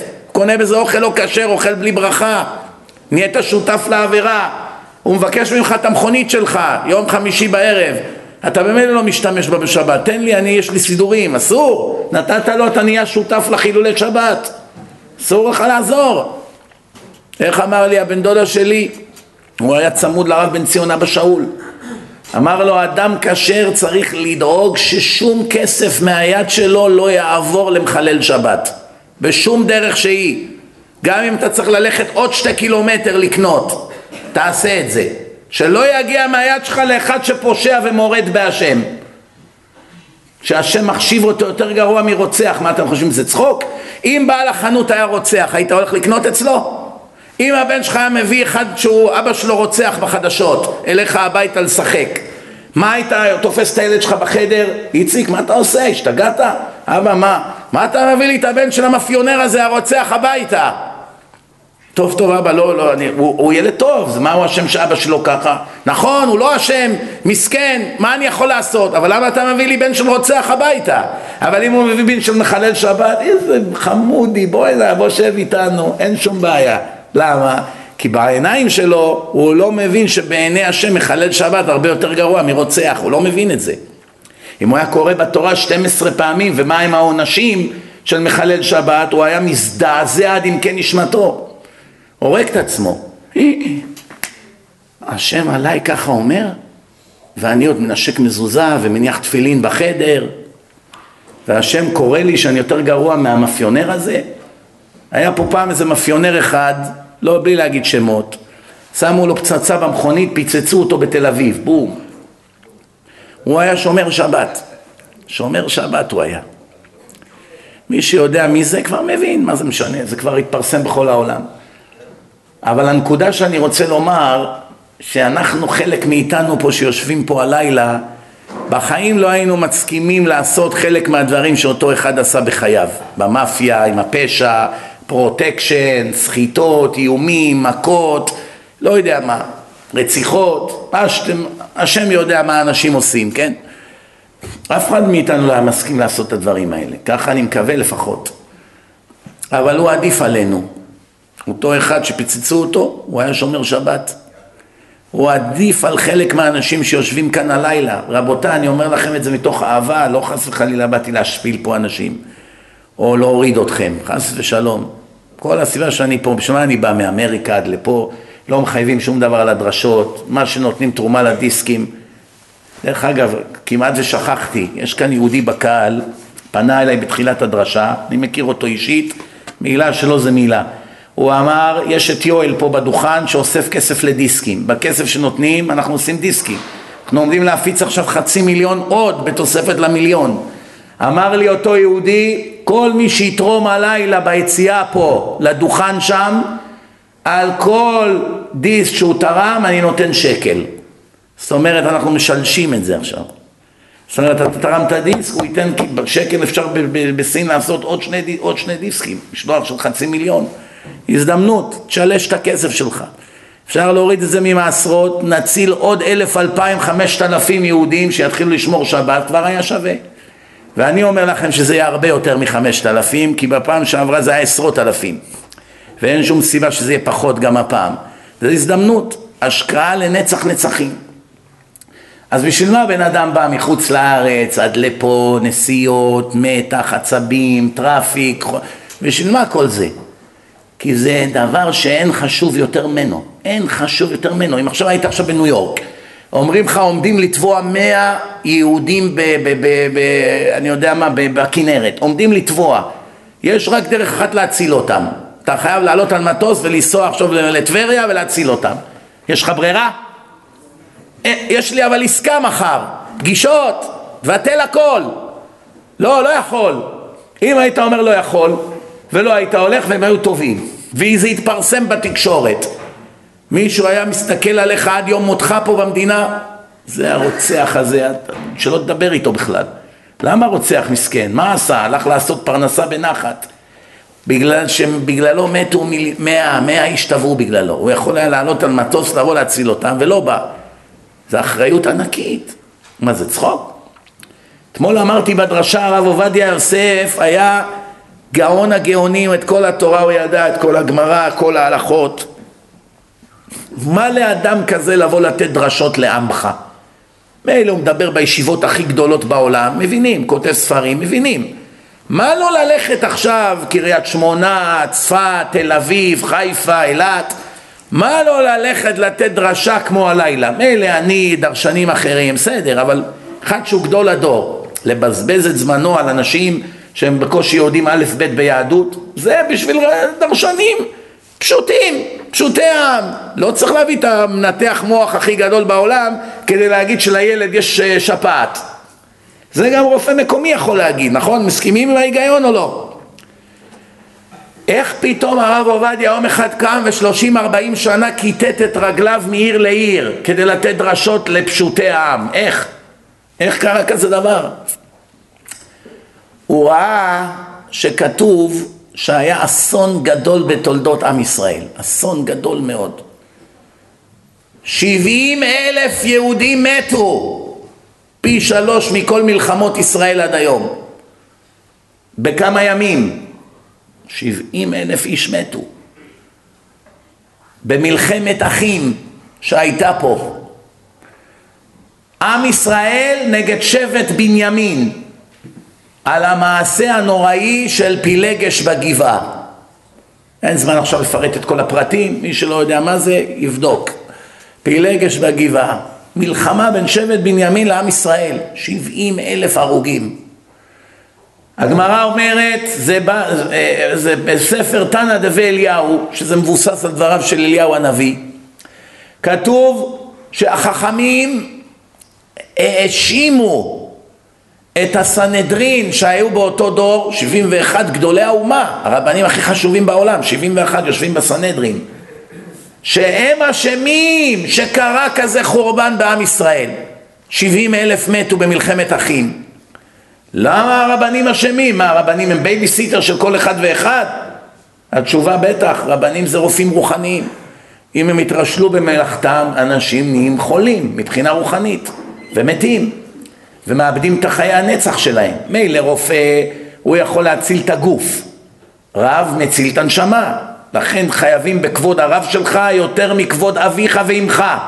שאביך ואמך הביאו אותך לעולם והרב שלך מביא אותך לחיי העולם הבא שהוא נצח ולכן כבודו הרבה יותר מהכבוד של אבא שלך ואם יש אבא שלך במאסר והרב שלך במאסר ויש רק מספיק כסף כדי לשחרר אחד מהם בערבות אתה חייב לשחרר את הרב, לא את אבא שלך. זה הדין. אומר הרב עובדיה שקרא את זה שמאשימים את החכמים בזה שהם לא הלכו ללמד תורה בכל העם. הם ישבו בירושלים ולמדו תורה וקבעו חוקים ולא הלכו לטבריה או לבני ברק או ליבנה ללמד תורה, לא הלכו. נשארו, אבל ריבונו של עולם, מה היה? לא היה מכוניות, לא היה רכבות, לא היה כלום, אופניים לא היה אפילו. היה חמור או סוס, לא היה חשמל, לא היה כבישים, הכל היה יערות כמו בערים של ירושלים שם. מה עכשיו בן אדם יבוא עם חמור, יבוא עד טבריה מירושלים כדי ללמד תורה? זו התביעה? זה כתוב מפורש. החכמים אשמים. על הדם של שבעים אלף יהודים שנשפך פה. תרנה דבי אליהו, אליהו הנביא, זה לא צחוק. הרב עובדיה שראה את זה התחלחל כולו. אומר המצב של העם יבוא אליי. גדולי הדור נתפסים בעוון העם, שלא דיברו את האמת. אז הוא התחיל ללכת, ומזה באה מהפכה עולמית. יש פה מאות אם לא אלפי בתי כנסיות וישיבות שנפתחו בזכותו. פעם, אספר לכם סיפור יפה. פעם הייתי הולך למסור שיעורים בימי שישי במשרד לנדל"ן בקווינס, מי שמכיר את ניו יורק. הייתה שם איזה אחת בעלת תוארים בא, באוניברסיטה, והיא התחילה להתחזק בגלל שאני הייתי מראה הוכחות מדעיות וכולי, אז היא התחילה ככה להתעניין בדת. יום אחד עשינו שבתון אצלי והזמנו את כל אנשי המשרד שכבר מתחזקים וכולי והיא הסכימה לבוא בסוף אחרי שכנועים. היא אומרת תראה אני לא, אף פעם לא שמרתי שבת אני לא, לא מכירה מקום של דתיים. תבואי כולנו הולכים ביחד מה כבר יכול להיות? היא באה אלינו עכשיו אנחנו בסעודת שבת תוך כדי שאנחנו אוכלים אנשים מדברים שאלות אתם יודעים יום שישי שולחן ארוך מלא בחילונים מתחזקים. פתאום עשיתי את טעות חיי. איזה טעות אתה עושה עם חילוני שמתחיל להראות סימנים של התחזקות? מה יכולה להיות הטעות? אה? לא, לא. אמרתי משהו בשם הרב עובדיה יוסף, שאלה מהאוניברסיטה לא בדיוק מתים עליו. כל היום שטפו להם את המוח בתקשורת וזה. איך שהזכרתי את שמו של כבוד הרב, היא קיבלה הלם. מה? ככה, ככה זה היה. מה? זה הגיבור שלך? חשבתי שאתה נאור, מדבר על מדע. מה, גם אתה ככה? כל הרעל של התקשורת התפרץ ברגע. אבל מה השם נתן לי באותו רגע הברקה. אמרתי לה, מה הבעיה? הוא מדבר ככה והוא אומר ככה ו... אמרתי לה, אני אשאל אותך שאלה, מי החילוני שאת הכי הרבה מעריצה? הפרופסור אהרון ברק, נשיא הפקולטה למשפטים. אמרתי לה, בואי, בואי רגע. אם אני שואל עכשיו את הפרופסור ברק, על איזה שאלה בין שני שכנים שרבים על הגדר. גדר עקומה, גדר נפלה, רבים, מי צריך לשלם, מי יתקן, מי... האם יוכל הפרופסור ברק לומר לי את התשובה המשפטית בעל פה בלי לבדוק בחוקים ולהגיד לי את כל המקרים האלה שהיו בכל הבתי משפט בעולם באלף שנה האחרונות בעל פה? הוא אמר פתאום הוא לא אמור לדעת, בשביל זה יש ארכיון, והיום הכל ממוחשב. אז הוא לא ידע בעל פה שהיה גם באיטליה מקרה כזה, והיה בארצות הברית ובאנגליה, בטח שלא. בואי בואי אמרתי לה. אז אמרתי לה, את רואה את כל הספרים האדומים האלה? כן. תמשכי אחד, תוציאי אותו. שלפה אחד. תפתחי איפה שאת רוצה. פתחה. אמרתי לה, את יודעת מה זה הספרים האלה? זה פעם היה תוכנית ברדיו, לא היה עדיין הרבה ערוצי רדיו. כל יום שישי הרב עובדיה יוסף, שהוא היה צעיר עדיין, הוא היה בא לאולפן, שידור ישיר, אנשים היו מטלפנים, שואלים את השאלות הכי קשות בהלכה, ביהדות, הכי קשות, על התנ"ך, על הלכה, על מה שאתה רק רוצה. רבנים היו מתקשרים, לשאול אותו שאלות קשות מסובכות. הוא היה עונה להם בשידור ישיר בלי ספרים באולפן. והמנחה כל כמה דקות הוא אומר, רבותיי, אנחנו בשידור ישיר, אני יושב כאן לצד הרב, הרב עונה את כל התשובות האלה, הכל מזיכרונו, מראשו, בקיצור, הקליטו את כל התוכניות האלה. יום אחד עשו מזה סדרת ספרים. איך זה נקרא? יחווה דעת. כל אחד יכול לקנות את זה בחנויות. יחווה דעת. אמרתי לה, תשלפי אחד מהם, שלפה. תפתחי, פתחה. אמרתי לה, עכשיו את רואה, הנה שאלה, פתחת פה. האם מותר ליהודי לדרוך על אדמת מצרים? מותר ללכת לטיול בקהיר עכשיו? מה השאלה? למה לא? ליפן מותר? כן. אז למה לשם אסור? תשובה, כתוב בתורה אחרי יציאת מצרים, השם אמר לעם ישראל, לא תוסיפו לראותם עוד. אה? עד עולם. לעולם, נכון. חשוב מאוד, עד עולם. או, יפה מאוד, נכנס לעובי הקורה אני רואה. אז באמת, יש כאן כמה הסתפקויות. מה שכתוב לא תוסיפו לראותם עוד, האם השם מתכוון דווקא לפרעה והעם שלו, אבל לא לערבים שיושבים שם היום? האם השם מתכוון לאדמת ארץ מצרים הטמאה? האם השם מתכוון לדור שהיה אז, בני ישראל, אבל אחרי זה הדורות הבאים כן יכולים?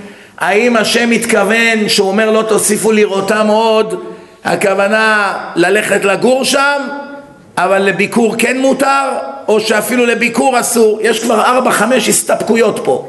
מסובכות, לא פשוט, צריך להביא ראיות. אמרתי לה, בואי תראי עכשיו, זה שאל אותו איזה עיתונאי שרצה ללכת לראיין את סאדאת.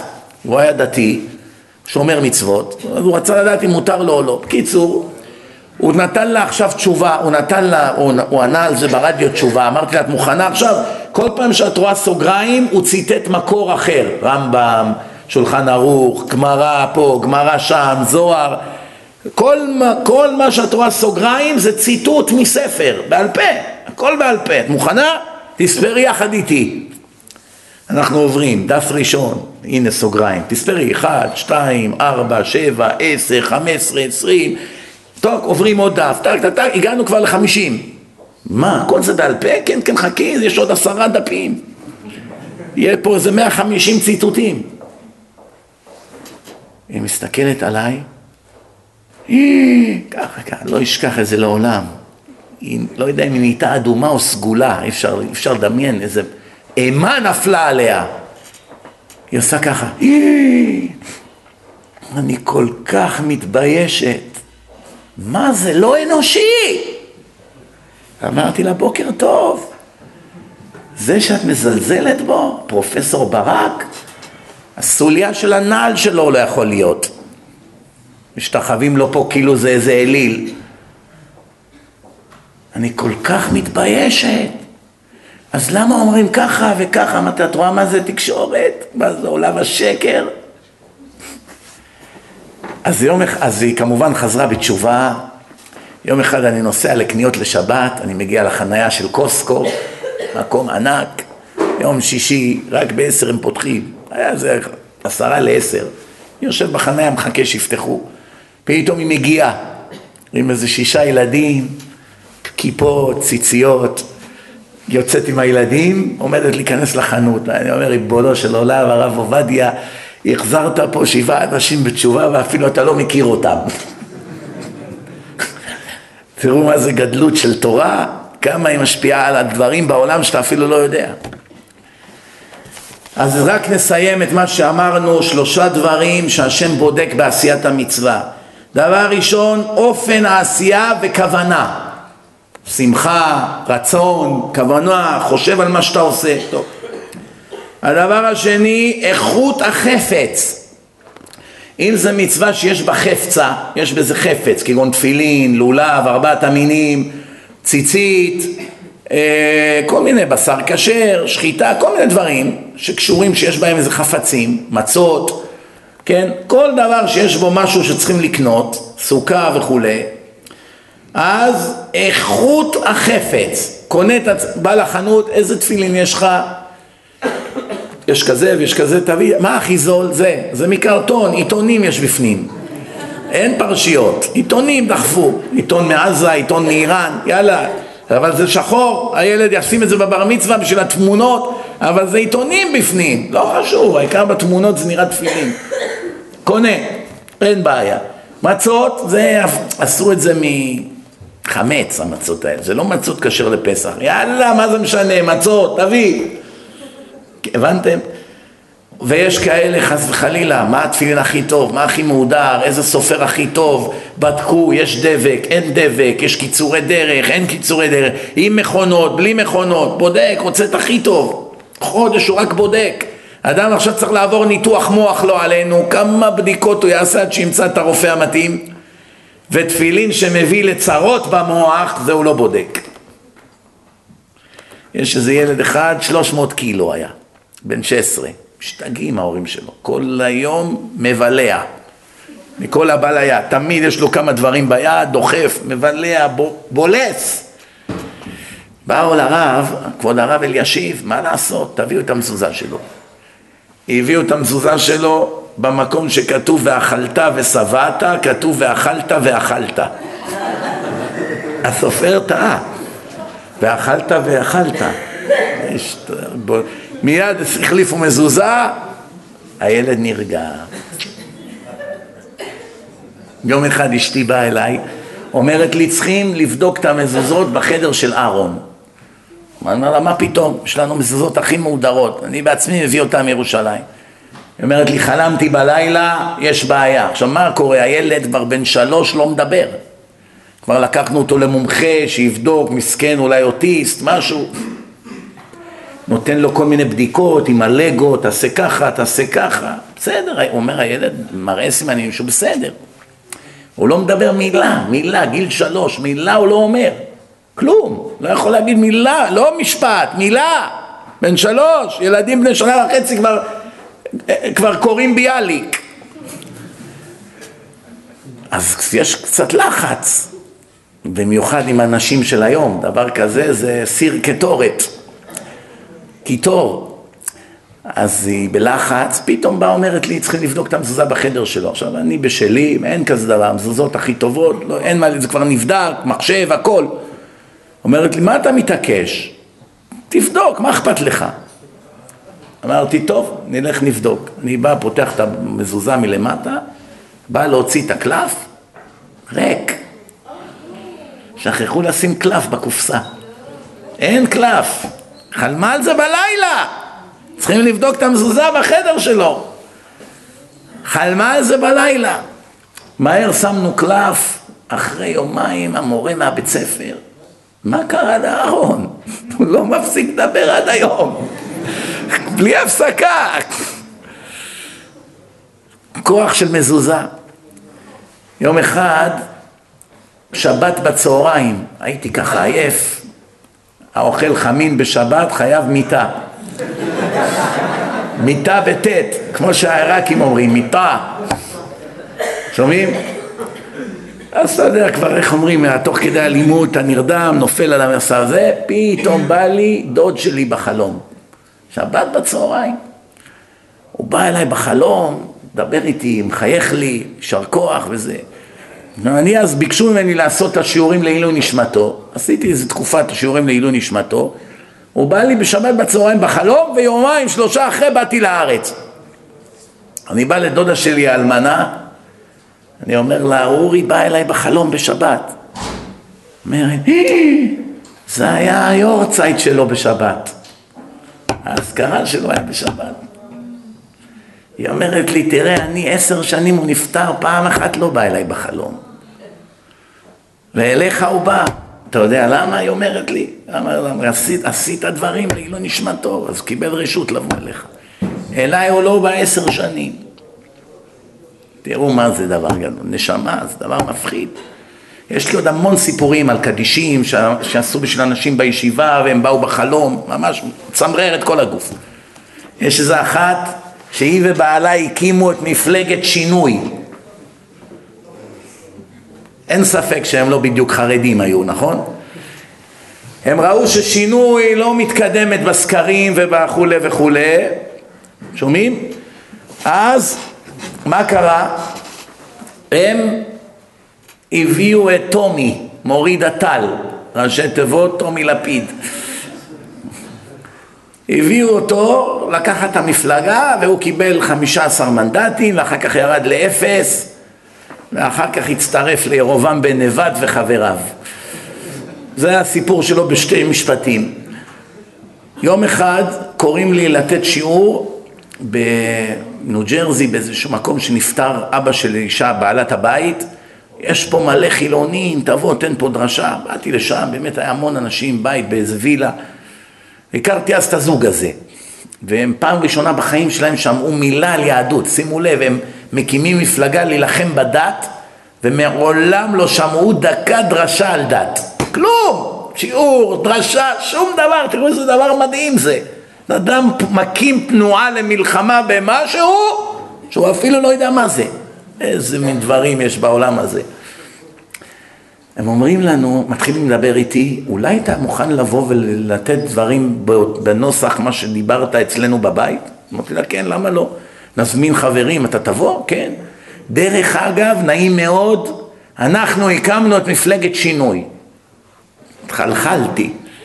תראה מה זה, השם הביא אותם אליי, את השניים האלה. בקיצור, הלכתי אליהם הביתה, עשיתי שיעור, חזרו בתשובה מלאה הזוג הזה. חזרו בתשובה מלאה. יום אחד האישה באה אומרת לי סיפור, תשמעו טוב, היא אומרת תשמע, אני לא ישבתי שבעה על אבא שלי. אז אני חשבתי שבגלל שהיא שמאלנית או שונאת דת, אז היא לא יושבת שבעה, כן? אז אה, אתם שומעים? אז אה, אמרתי, טוב, כנראה שאם היא מקימה מפלגת שינוי, אז היא לא בדיוק אחת שיושבת שבעה, כן? בסוף התברר שזו לא הייתה הסיבה. אבא שלה יום אחד נסע לרומניה ולא חזר לעולם. והן היו בטוחות, היא ואימא שלה, היא אחותה ואימא שלה, לא היה לה אחים. היא, אימא שלה ואחותה היו בטוחות שאבא הכיר איזה גויה רומניה ועזב אותם וברח. ככה הם חשבו. יום אחד הודיעו להם שהוא מת ברומניה, הקונסול הישראלי, לא יודע מה, והם לא אכפת להם, לא ישבו עליו שבעה, כועסים עליו.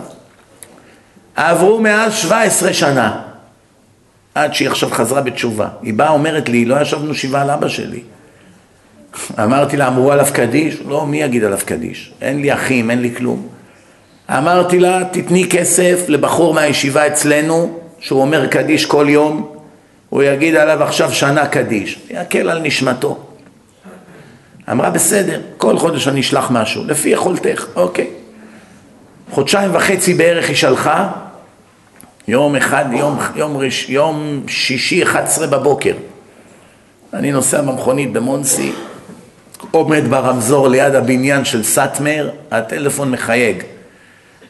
אני רואה שזה המספר מהאזור שלה, תיארתי לעצמי שזה היא, אני מרים את הטלפון, כבוד הרב לא תאמין, מה?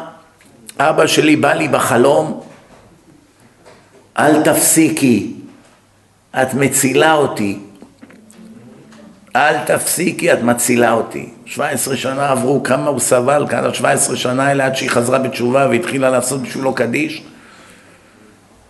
יש פרופסור רובינשטיין שהוא המציא את המילה איידס, הוא הראשון שקרא למחלה איידס, הוא רופא ישראלי לשעבר.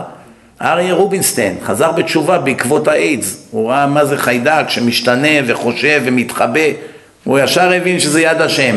רוב הרופאים רואים את השם כל דקה בחייהם ויורקים עליו. טבע, אבולוציה, כל מיני סיפורים של מפגרים.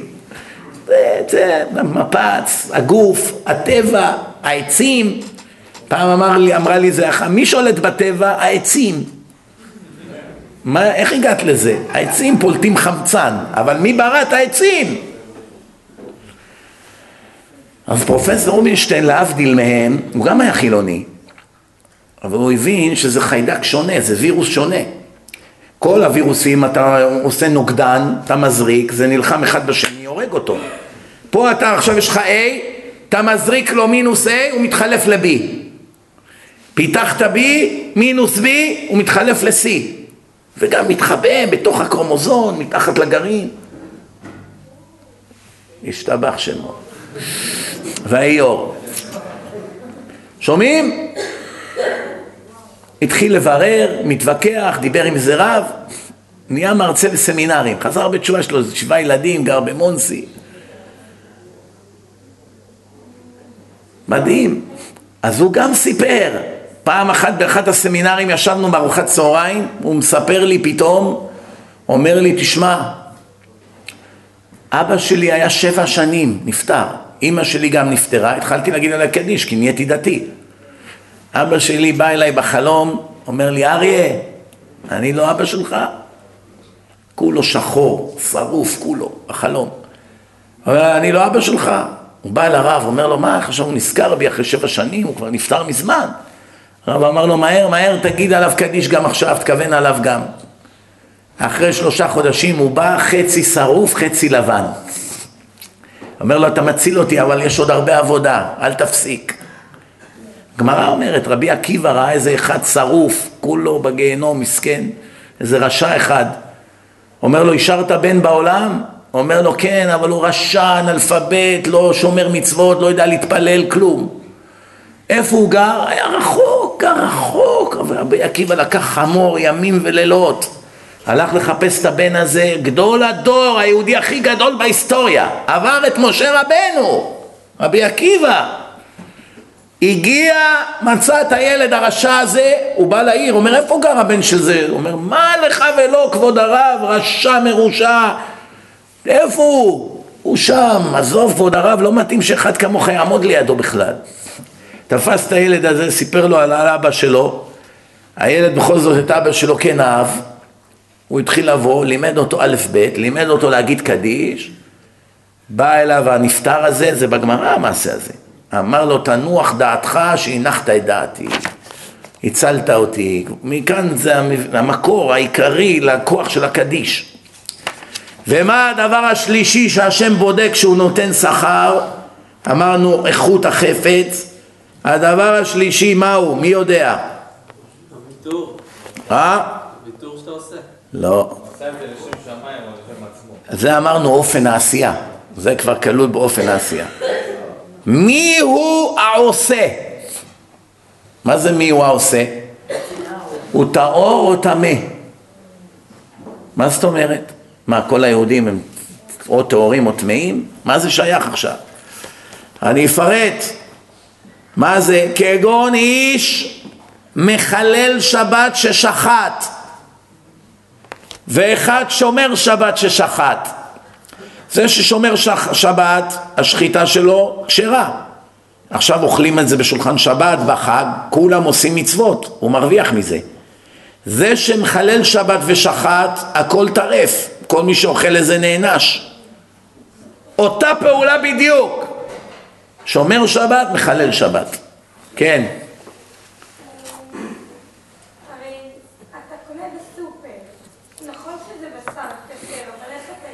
הרבנות והבד"צים הם לא שוחטים מחללי שבת, הם לא שולחים מחללי שבת לשחוט. לא שולחים.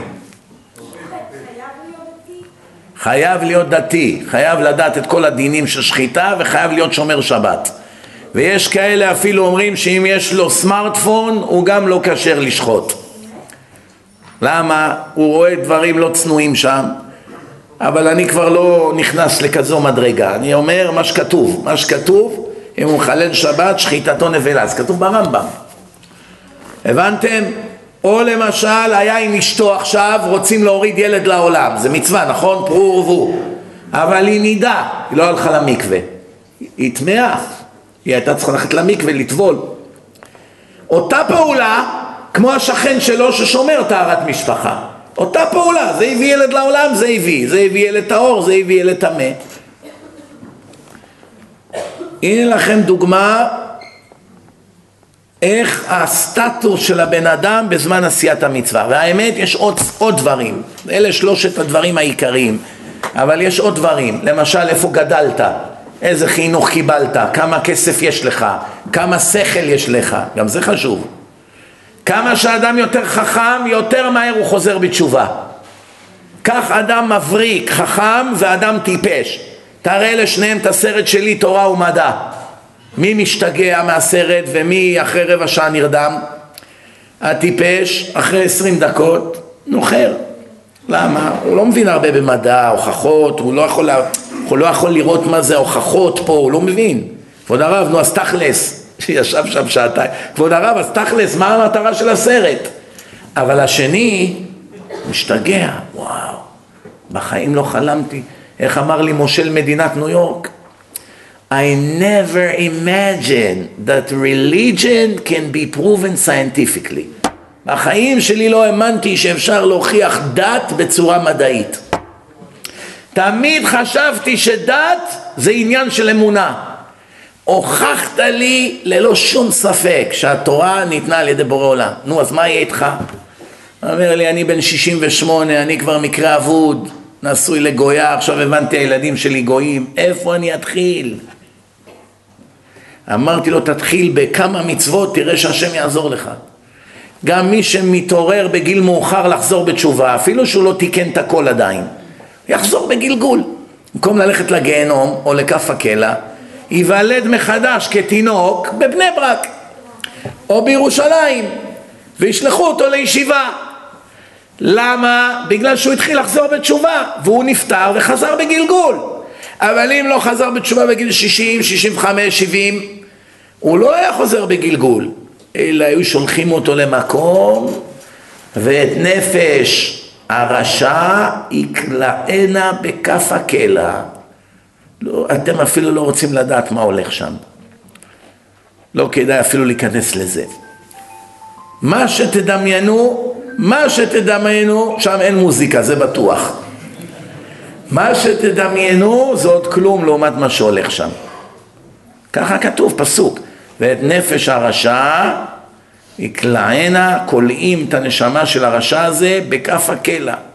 מהלכים מענים אותו יום ולילה, מכות בשוטים של אש, אין לו רגע מנוחה, משוטט בחלל העולם, נורא ואיום זה. נורא ואיום, על מה? על חילולי שבת, על כל מיני עבירות שעשה. אני רוצה לפתוח עכשיו זמן לשאלות.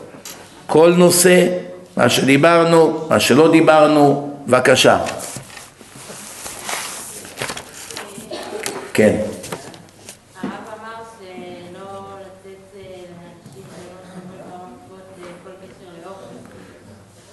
כן. מה קורה אם משפחה היא לא דתית והם לא מברכים ואני לא יכולה. אם בא אורח שאינו מברך על האוכל אליכם הביתה, שמים את האוכל על השולחן, לא נותנים לו אותו ביד. הוא ייקח על דעת עצמו. זה כבר לא עוון שלי. מי? מה זה משנה? משפחה אורחים. שניהם לא מברכים, אין הבדל משפחה אורחים. בן אדם שלא מברך, מעיקר הדין אסור לתת לו אוכל.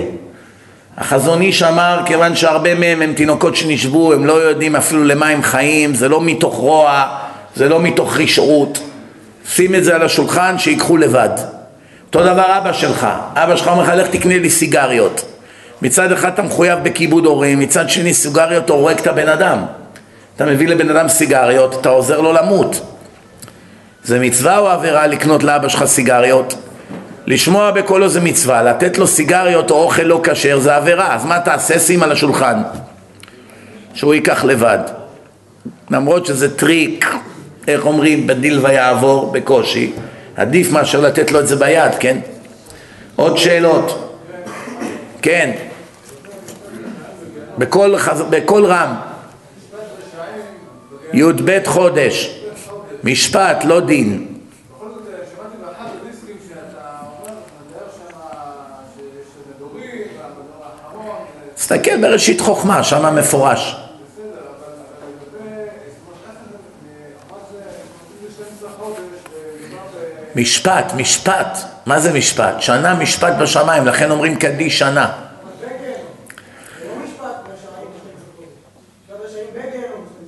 אה, זה אתה אומר. נכון שיש כאלה שמנסים לפרש ככה. המציאות, הזוהר והחכמים, יש אנשים מאות שנה בגיהנום. הפעם היה הרב ניסים יגן זצ"ל, עליו השלום, הוא דיבר בסמינר על חיים נחמן ביאליק, שהיה חרדי, שנהיה חילוני ונהיה משורר. והוא סיפר ש... הוא סיפר על, על, הוא דיבר על חיים נחמן ביאליק ושני אנשים שהיו שם חילונים הלכו באותו רגע לעשות סיאנס לרבי חיים, לחיים נחמן ביאליק. הוא סיפר הרב ניסים יגן שהוא, אה, מישהו עשה לו סיאנס לביאליק וביאליק אמר לו שהוא קיבל חמישים שנה בכף הקלע על כל פעם שבגד באשתו שנה ייסורים בכף הקלע על כל פעם שבגד. אני לא יודע אם זה על כל פעם שהוא בגד עם אותה אישה או על כל אישה שהוא בגד, זה אני לא יודע, יכול להיות שזה או ככה או ככה. בין לבין תבין, חמישים שנה ייסורי מוות על זה. אז השני האנשים האלה חשדו בו ברב שהוא ממציא סיפור. בתוך כזה סמינר, הלכו עשו לו סיאנס בחדר. הביאו את חיים נחמן ביאליק בסיאנס. אמר להם, תגידו לכבוד הרב שהוא צודק. אבל השנה יצאתי ונכנסתי לגיהנום סוף סוף. חמישים שנה כף הקלע. חוץ מזה, הרגע אמרתי לך על הפרופסור רובינשטיין ועל ההורים של זאת שהקימה את שינוי, שבע, שבע עשרה שנה הם כבר מתים והם עדיין סובלים מסורי מוות. הבנת? חוץ מזה יש עוד דברים, יש המון ראיות, אבל אין זמן לזה. זה לא שנה. שנה, תגיד, אני אשאל אותך שאלה, אחד כמו היטלר, רק שנה יקבל עונש, זהו? לא, לא, כף הקלע זה לא נצח. משם יוצאים לגיהנום בסוף. המקום היחיד שנענשים בו לנצח זה המדור השביעי בגיהנום. זה נקרא תחתית הארץ. מי הולך לשם? מי שמחלל שבת?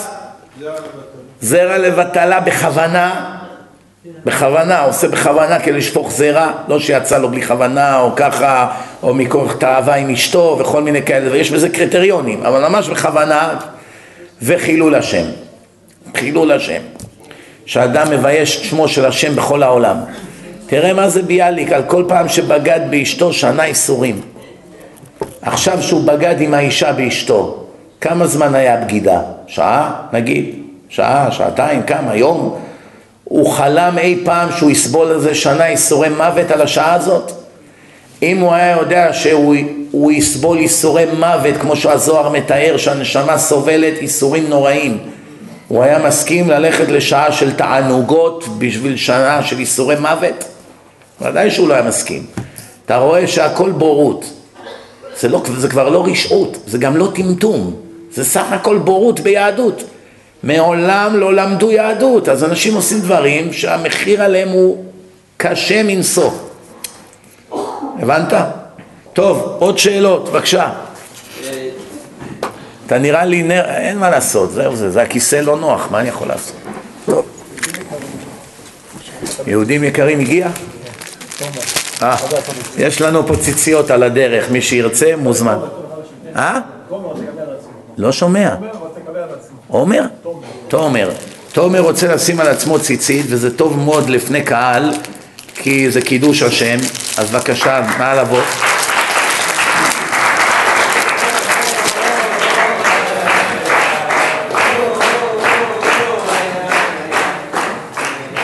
בוא תעמוד לידי, תברך שהחיינו, ברוך. ברוך אתה אדוני, אלוהינו מלך העולם, שהחיינו, שהחיינו, וקיימנו, וקיימנו, והגיענו, והגיענו, לזמן הזה.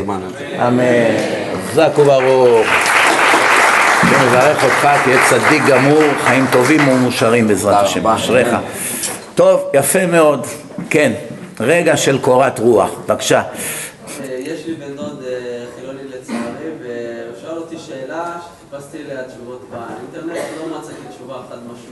אוקיי. אני אשמח לשמוע את התשובה ממך. כן, אה, לגבי נושא של חשמל בשבת, כן. יכול להיות שאנחנו משתמשים בחשמל, רוב, רוב הארץ יש מקומות שהם גנרטורים, ברגע שאנחנו נעזרים בחילול שבת של אה, גם יהודים, לא רק גויים. השאלה הזאת נשאלה לרב עובדיה יוסף והוא ענה שכיוון שחברת חשמל שמופעלת בחלקה על ידי יהודים מחללי שבת כיוון שהם מייצרים כל הזמן חשמל לבתי חולים, לגנרטורים, למקומות של חיים ומוות עצם זה שעכשיו יש פיקוח נפש של הרבה חולים בבתי חולים שחייבים לייצר בשבילם חשמל בשבת מתוך שהם מייצרים בשבילם, שאר העם גם כן נהנה מזה. זה פחות חמור. אבל אם לא היה בכלל חולים, לא היה שום היתר. עכשיו שיש חולים שצריכים את המכשירים, רגע אחד אתה מנתק אותם, הם מתים. אז המכשירים האלה, כיוון שהם מיוצרים לחולים, החשמל, אלה שמסביב גם משתמשים בזה, כי זה לא מיוצר דווקא בשבילי, זה מיוצר בשביל החולים. אבל יש הרבה חרדים שיש להם גנרטורים בשבת. הרב שלי, עם כל העוני שלו, יש לו גנרטור. הוא לא משתמש בחשמל של חברת חשמל. הרבה בירושלים ובבני ברק יש להם גנרטורים שמייצרים חשמל ב- הוא יכול בשבת. להגיד אותו דבר גם אה, נסיעה ברכב, אה, הוא לא נוסע במיוחד בשבילי, הוא מגיע לאותו מקום, אז אתה יכול להצטרף אליו לנסיעה. הוא לא נוסע בשביל חולים אבל. אז הוא נוסע רוצה ל- ל- לקפוץ מישהו לבית חילול חולים, אתה שעות. תכלס מותר, אבל יש פה מראית עין, שיראו אותך נוסע בשבת. תכלס באמת, אם הוא עשה את הפעולה בשבילו, זה פחות חמור. כי הוא לא עושה את זה בשבילך, כן? כי הוא במילא יעשה את זה בשבילו, זה לא שעכשיו אני הולך, גורם לו להיות גוי של שבת בשבילי. תראה, יש הרבה דברים שמעיקר הדין, אם תעיין טוב בהלכה, באמת יהיה מותר. אבל אף על פי כן, אף אחד לא יתיר את זה. כי זה מראית עין, זה גם נקרא עובדן דחול. יש פעולות שהם, למשל אחד באמריקה המציא סוויץ', זה נקרא כושר סוויץ'. כשר למהדרין, שאפשר להדליק אור בחש... בשבת. זה מחשב שהוא שולח פולסים באופן אקראי ואתה לא עושה שום גרמה, אתה רק מזיז חתיכת פלסטיק ואתה נותן לפולסים לעבור, אבל אתה לא גורם לפולסים להתחיל, זה כל הזמן מתחיל לבד. והמחשב בוחר, פעם שלוש שניות, פעם שבע עשרה שניות, הוא כל, בצורה אקראית, הוא שולח ניצוצות, באופן כל הזמן, קבוע. זה כמו לפתוח ברז של מים, המים רוצים לצאת ואתה רק פתחת, וזה לא עשית שום פעולה. אתה יודע איך הרבנים קפצו עליו? מסכן, שחטו אותו. אף על פי שמעיקר הדין הוא הלך לכמה רבנים גדולים, הם בדקו את זה ואמרו זה כשר, אין פה, אין חילול שבת. על מה הרבנים פחדו?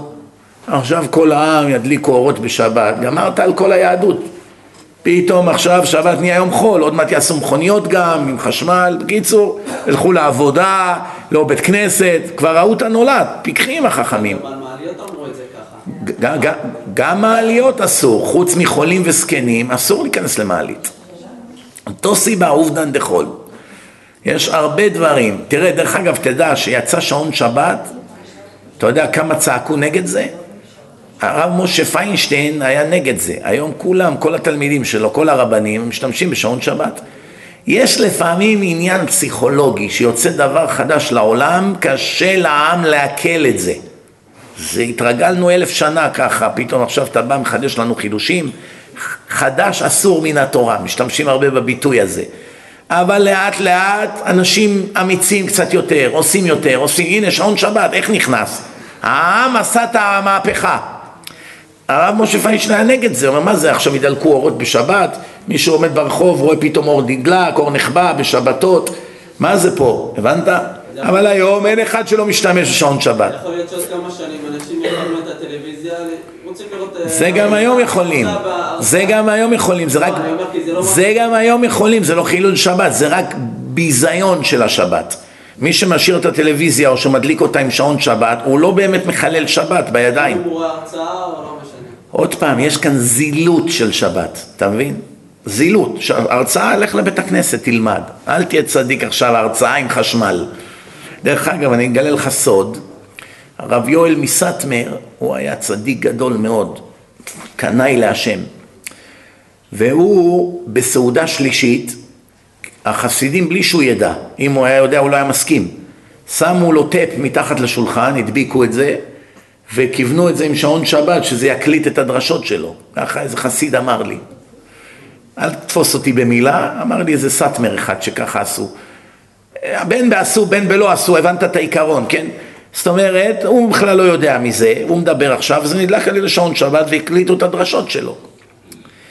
אולי אם הוא היה יודע מזה, אז אסור לו לדבר, כי עכשיו הוא יודע והוא מכוון, ויש כאן אולי איסור דה רבנן, אבל ברגע שהוא לא יודע מזה, זה מתעסק לגמרי, הוא מדבר, הוא לא יודע עכשיו שיש הקלטה. אם אני נכנס לאיזה בית של מישהו עכשיו בשבת, שבת שלום וזה, ופתאום המצלמה שלו עכשיו מתחילה להקליט אותי, אני אין לי בזה עבירה. אבל אם אני יודע שעכשיו תדלק המצלמה, אסור לי להיכנס.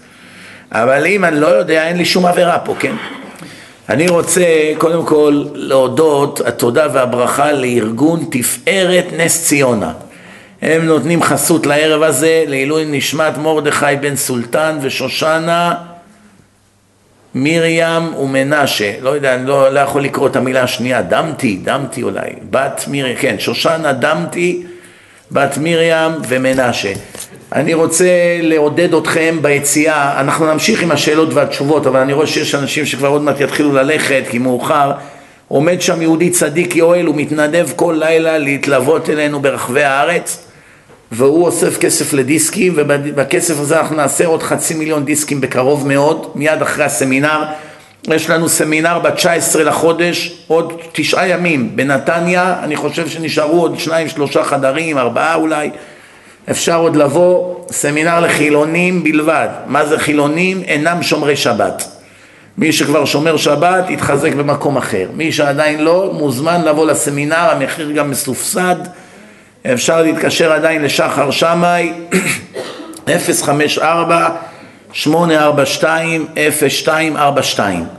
מי שמעוניין לתרום על התרומות שלכם, על כל דיס שתתרמו מבחינת העלות, יש כאן יהודי בקהל שייתן כנגד זה שקל, זה יכול להיות המון, זה משלש את גודל התרומה, וזה זכות שלכם. גדול המעשה יותר מן העושה.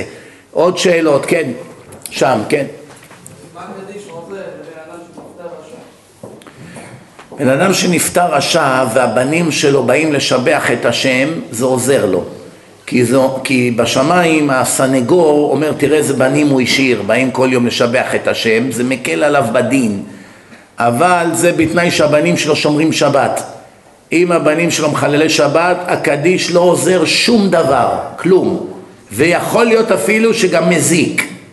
שהשטן בא ואומר, תראה איזה בנים הוא השאיר, באים לשבח את השם ו- ויונקים עליו, עושים עבירות יום יום. לכן מי שלא רוצה לחזור בתשובה, אחרי שאבא או אמא שלו נפטרו, והוא רוצה להגיד עליהם קדיש ולהישאר חילוני, עדיף שייקח כסף וייתן את זה לתלמיד ישיבה, שימנה אותו למשך שנה, שיגיד קדיש על הוריו. למה? אם הוא עדיין מכוון להיות מחלל שבת, מחלל שבת הרי הוא כגוי לכל דבר.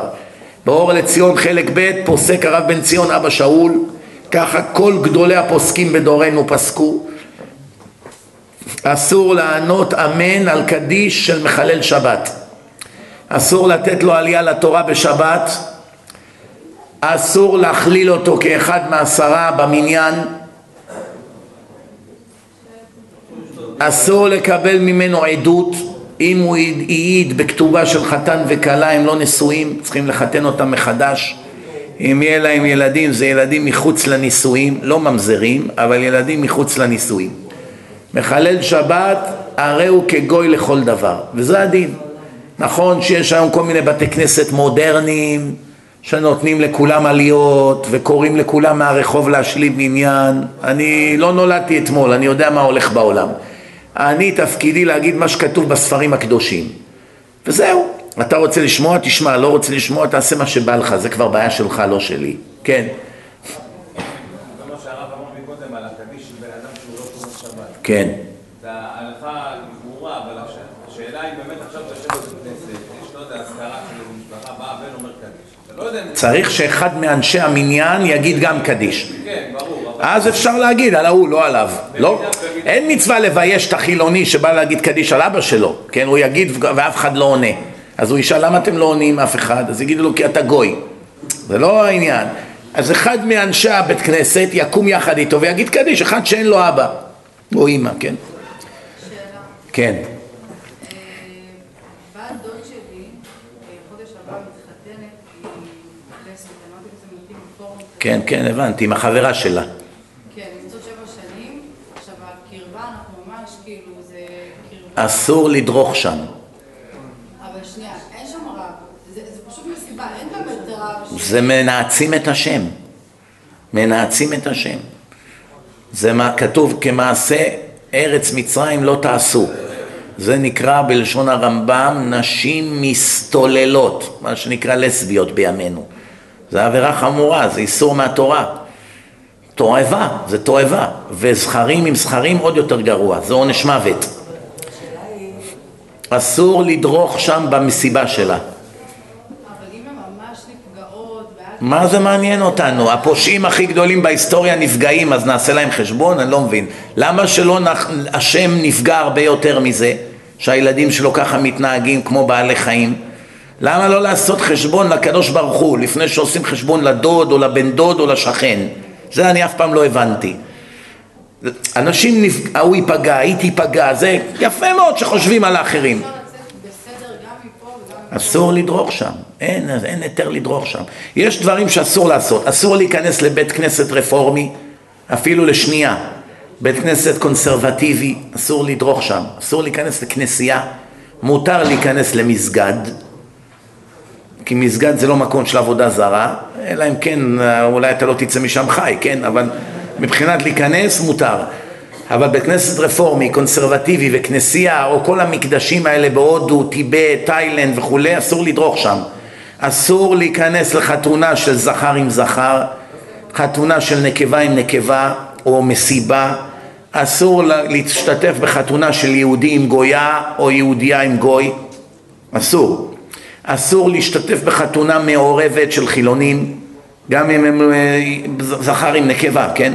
גם אם הם מסורתיים, גם אם הם דתיים מודרניים, יש מושג חדש היום, מודרן אורתודקס. אסור לדרוך שם.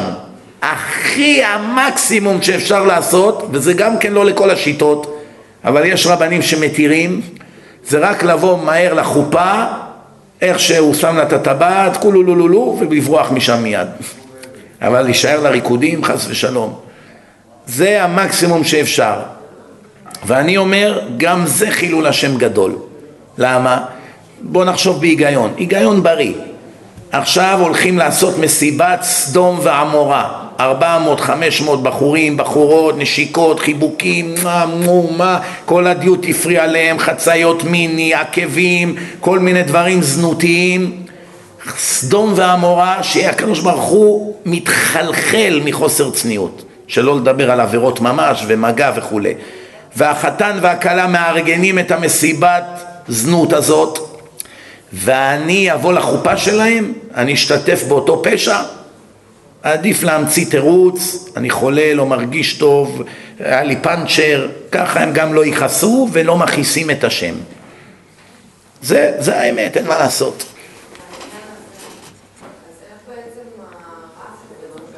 איך בעצם? הרב אין לו ברירה, הוא עובד ברבנות, או שהוא הוא חייב שהם יתקדשו אחד לשני. לא, לא, לחתן חילונים חילונית זה לא איסור. המסיבה שתבוא אחר כך זה איסור. הרב עצמו שצריך לחתן אותה, מותר לו. ודרך אגב, חצי מהרבנים לא מסכימים. יש רבנים בעד כל סכום שבעולם הם לא יסכימו לחתן זוג חילונים שהם יודעים מה הולך להיות שם באותו לילה. אבל אלה שעובדים מטעם הרבנות או שעובדים לפרנסתם, מותר להם לבוא, הם סוגרים את העיניים, מורידים את הראש, מארגנים את הכתובה, עושים את החתונה ומיד בורחים. זה מה שנהוג. כן?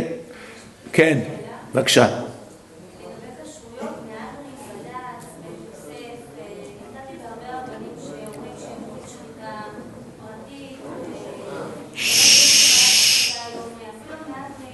כן.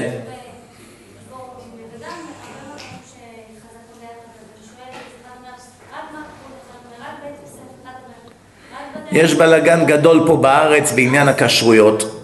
כל אחד אומר משהו אחר, כל אחד פוסל את השני. אני אגיד לך מה, כל אדם צריך שיהיה לו רב, שהוא אדם ירא שמיים, חרדי, בן אדם שקשור לתורה, למד הרבה תורה, הוא צריך לשאול אותו, כבוד הרב, תגיד לי בבקשה איפה לקנות בשר. ואיפה שהוא יגיד, שמה קונים. והאחריות היא על הרב. הרב הזה צריך לבדוק ולהגיד לתלמידים או לבית כנסת שלו או לישיבה שלו או לאלה ששואלים אותו שאלות, להגיד להם איפה לקנות בשר. למשל, יש כאן את הרב יחיאל אבוחצירא שיחיה, הוא הרב של רמלה, איזה מישהו פנה אליו, הוא שאל אותו על כל מיני כשרויות שמנסים לפסול פה, והוא אמר שהמשפחת אבוחצירא, שהם כולם רבנים גדולים שם, אוכלים מהמקום הזה. זאת אומרת, מה רואים מכאן? שזה הכל פוליטיקות. זה עשה לעצמו שחיטה, אז הוא פוסל את האחרים, כי על זה שהוא פוסל אותם הוא ירוויח עוד מיליון שקל בחודש. אי אפשר לסמוך על כל אחד שעומד ונובח. צריכים להיות זהירים. לא כל דבר שאומרים זה אומר שזה אמת. צריך שיהיה לך את הרב שלך, שאתה סומך עליו, שהוא אדם חרדי ירא שמיים, כבוד הרב תגיד לי בבקשה איפה לקנות עוף, איפה לקנות בשר, איפה לקנות דגים, וזהו. אני ודאי לא מומחה לכשרויות בארץ, אני לא יודע מה הולך פה, אני לא יודע מי שוחט, מה שוחט. זה מישהו שחי פה בארץ יכול לענות על השאלה הזאת. כנ"ל לעניין מסעדות. כנ"ל זה אותו דבר, אותה שחיטה, זה אותו כשרות, אתה צריך לברר במסעדה איזה, איזה בשר הם מוכרים, ודאי. אם הרב שלך אומר לך שהשחיטה הזאת היא לא טובה, הוא היה שם ובדק וכולי וזה באמת לא טוב, אז גם המסעדה שמוכרת מהבשר הזה היא כבר לא תהיה טובה. כן.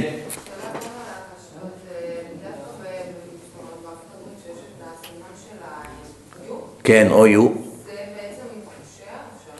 או-יו זה כשר, זה רבנים אורתודוקסים.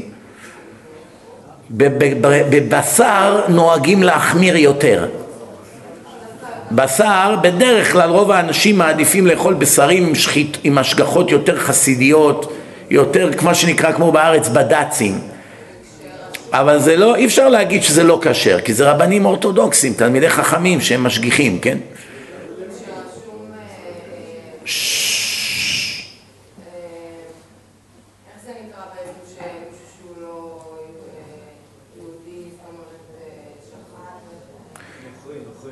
מה, חלב נוכרי? חלב, אבקת חלב נוכרי? הרב עובדיה יוסף מתיר אבקת חלב נוצרי ושאר הדברים, חלב ישראל, עכשיו דרך אגב שתדעו, חלב ישראל זה הידור. מי שלמשל אין לו חלב ישראל, הוא נמצא בסין עכשיו, יפן, הוא יכול עכשיו ללכת לקחת חלב, לקנות חלב של פרה, שהוא יודע בוודאות שזה של פרה, והוא יכול לשתות את זה. רק מה זה חלב ישראל? זאת אומרת שהשגיחו על זה מזמן החליבה עד הזמן שזה נכנס לקרטון והגיע לחנות. שיודעים שלא יערבבו את זה עם חלב גמלים. בארצות הברית הסיכוי שיערבבו חלב של פרה או של עיזים או של כבשים עם חלב חמורים, גמלים וכדומה הוא אחד למאה מיליארד. כמעט ואין סיכוי כזה. למה? כי הם, הם יקבלו כזה קנס שהם יפשטו רגל, וזה חברות ציבוריות, הם בבורסה, הם לא יכולים, כי יש משרד הבריאות, וכל דבר מושגח, ומב... אין רשות למכור חלב גמלים, זה לא ערב הסעודית או מקומות כאלה שמוכרים חלב גמלים. באמריקה אין כזה דבר, לכן ש... מי שקונה חלב באמריקה הוא יכול לסמוך על הרב משה פיינשטיין שהוא התיר את זה, כי אז בזמנו לא היה חלב ישראל. אבל כמובן שאדם ירא שמיים, כל המחמיר תבוא עליו הברכה.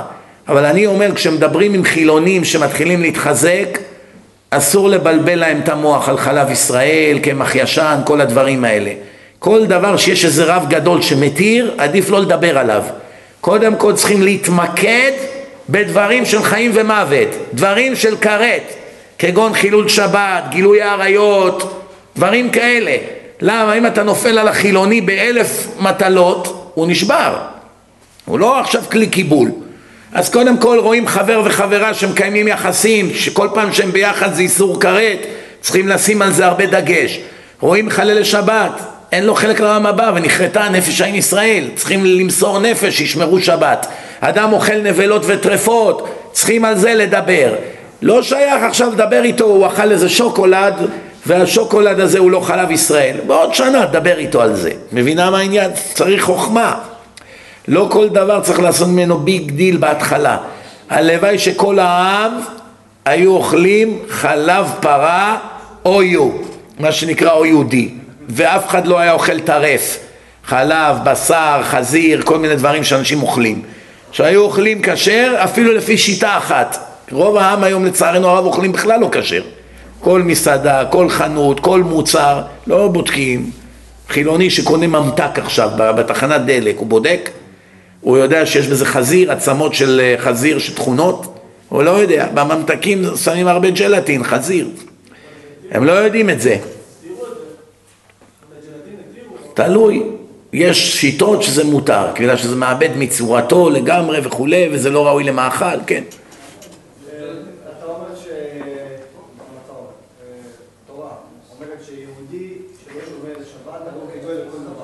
כן. כן. כן, נכון. מה שאומרים שהוא גוי זה לחומרה, לא לקולה. זה לא, אם עכשיו בא מחלל שבת, אומר, תשמע, כיוון שאני במילא כמו גוי, אז תן לי להתחתן עם גויה. אז מה, מותר? כל מה שכתוב, הרי הוא כגוי, זה הכוונה להעניש אותו, לא לצ'פר אותו, לפתור אותו מדברים. מצא שיטה, יאללה, אני חלל שבת ואז אני כבר אתחתן עם גויה גם, כן.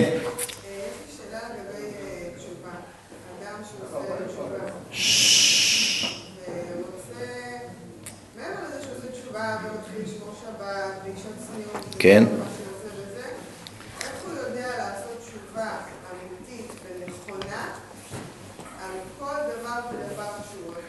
קודם כל יש היום המון הרצאות על תשובה של דרשנים.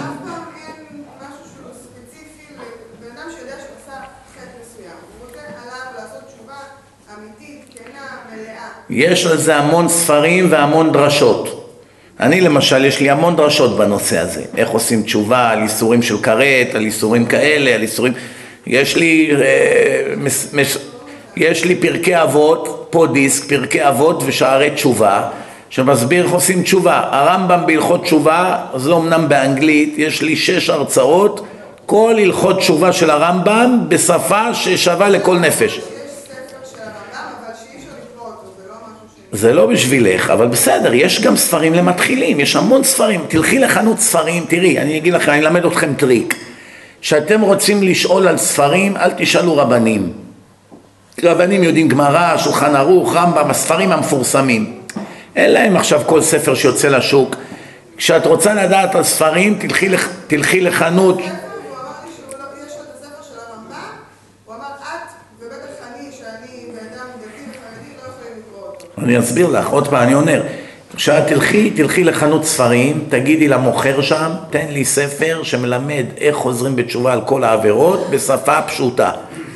תראו, הוא יוציא לך חמישים. כל שעה יוצא ספר היום. את יודעת כמה בעלי תשובה כותבים ספרים, ואברכים, וחרדים, ורבנים, כל רגע יוצא ספר. אל תדאגי, תלכי לחנות ספרים, תראי כבר כמה ספרים יש שם על תשובה. הרב הזה, הרב הזה, מה? מפורט על כל דבר ודבר, כן.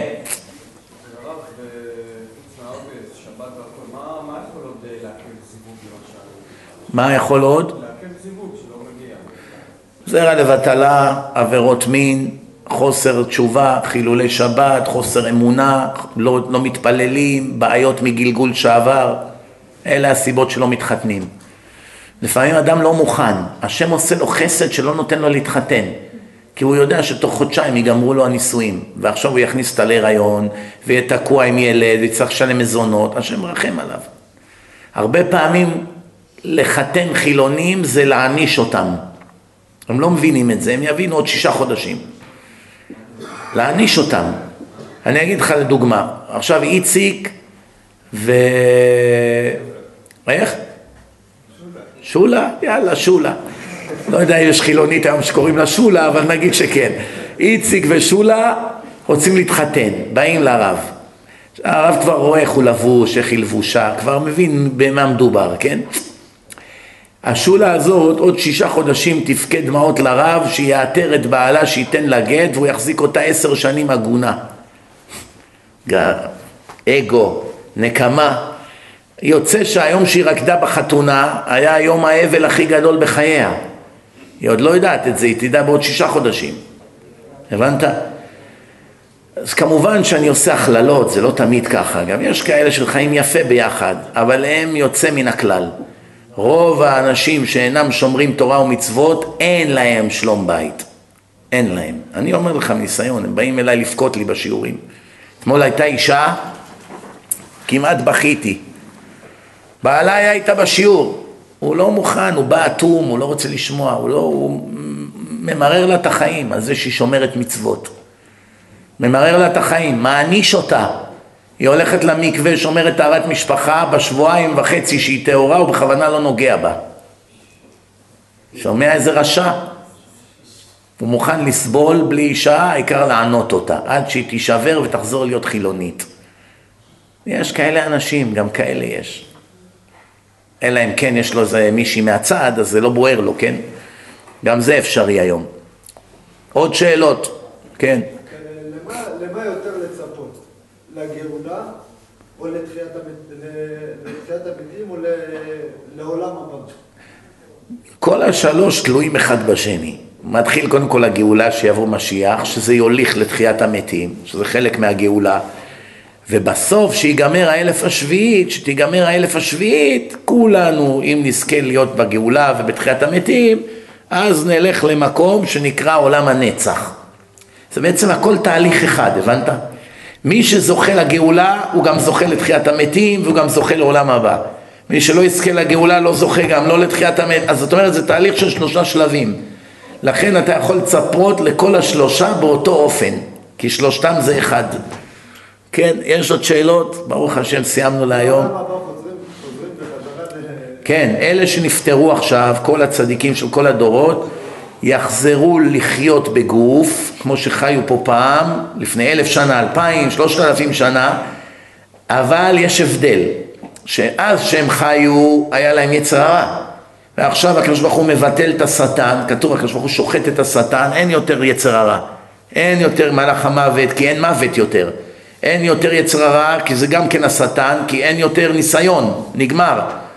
הבנת? לכן, כיוון שאין יותר יצרים, אז החיים יהיו במדרגה יותר גבוהה מגן עדן.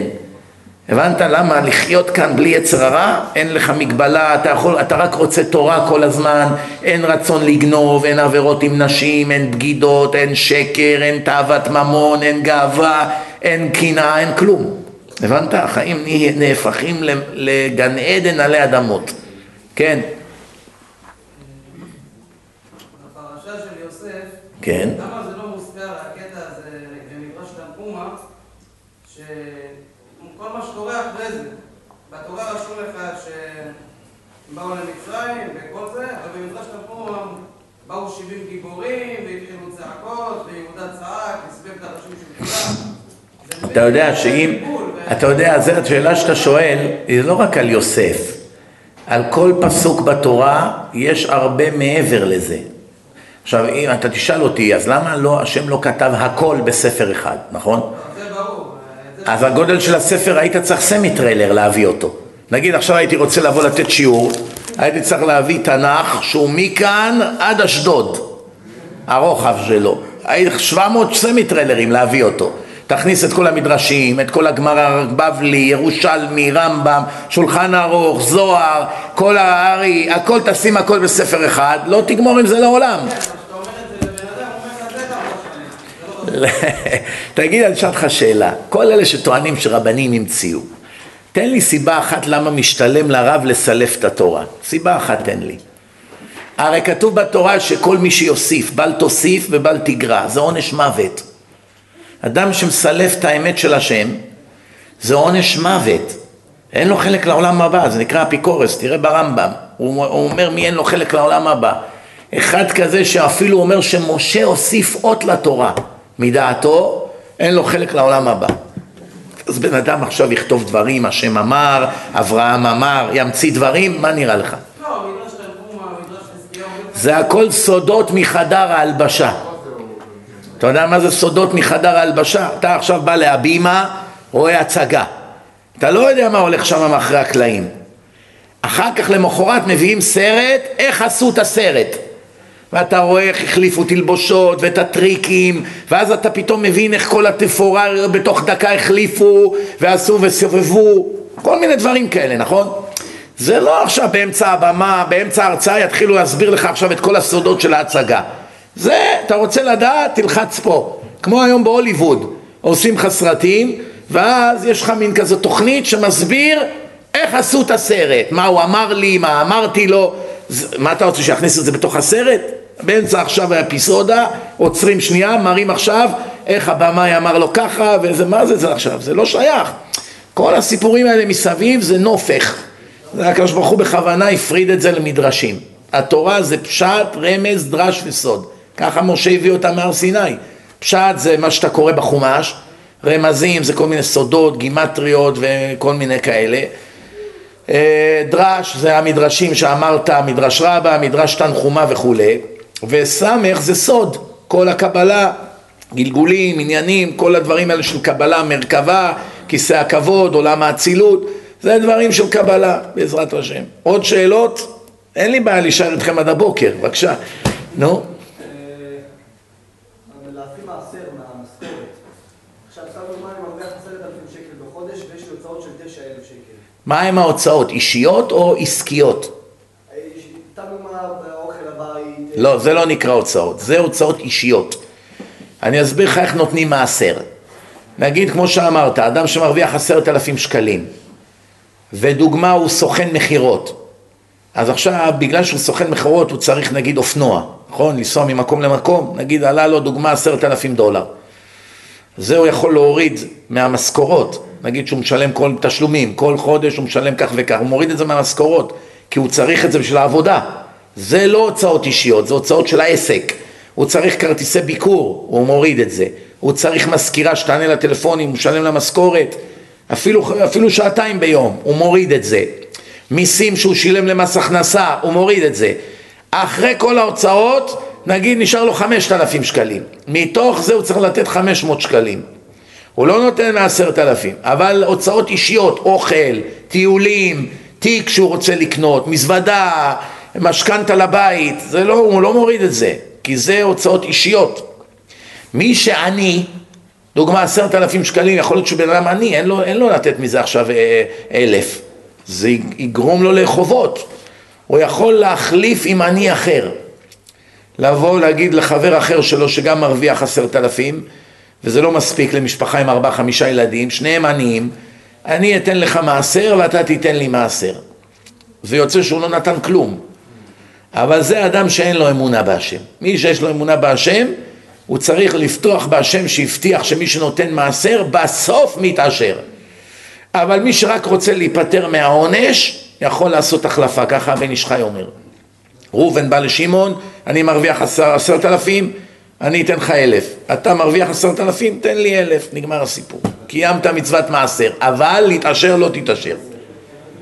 הבנת את- את הנקודה או לא? עכשיו אני אתן לכם עוד טריק. מי שיש לו ילדים וצריך להכניס אותם לישיבות, והישיבות עולות כסף, אני יודע שבאמריקה ישיבות זה רצח, המחירים. פה אני לא יודע אם ישיבות עולות כסף. שמעתי שגם יש ישיבות טובות בירושלים שגם עולות איזה 100 דולר לילד. המקסימום זה 100 דולר. אז נגיד שאתה צריך, יש לך שלושה ילדים ואתה צריך לתת 300 דולר לישיבות. שכר לימוד. אפשר להוריד את זה מהמעשר. הבנת? למשל, אתה מרוויח עשרת אלפים שקל, כמה זה בדולרים? נגיד 2,700 דולר, ועכשיו עולה לך 300 דולר לישיבות של הילדים, אתה יכול להוריד את זה מהמעשר. זאת אומרת, אם אתה צריך לתת 270 דולר בחודש מעשר, והשלושה ילדים האלה עולה לך 300 דולר, אתה לא צריך לתת בכלל מעשר. כיסית את כל המעשר, הבנת? גם תלמודי תורה הרב? תלמודי תורה, כן. זה אומנם לא לכל הדעות, אבל כיוון שמעשר כספים זה מצווה דה רבנן, לכן ספק דה רבנן לכולה. אם היה בית מקדש זה כבר סיפור אחר, אבל היום זה מצווה דה רבנן.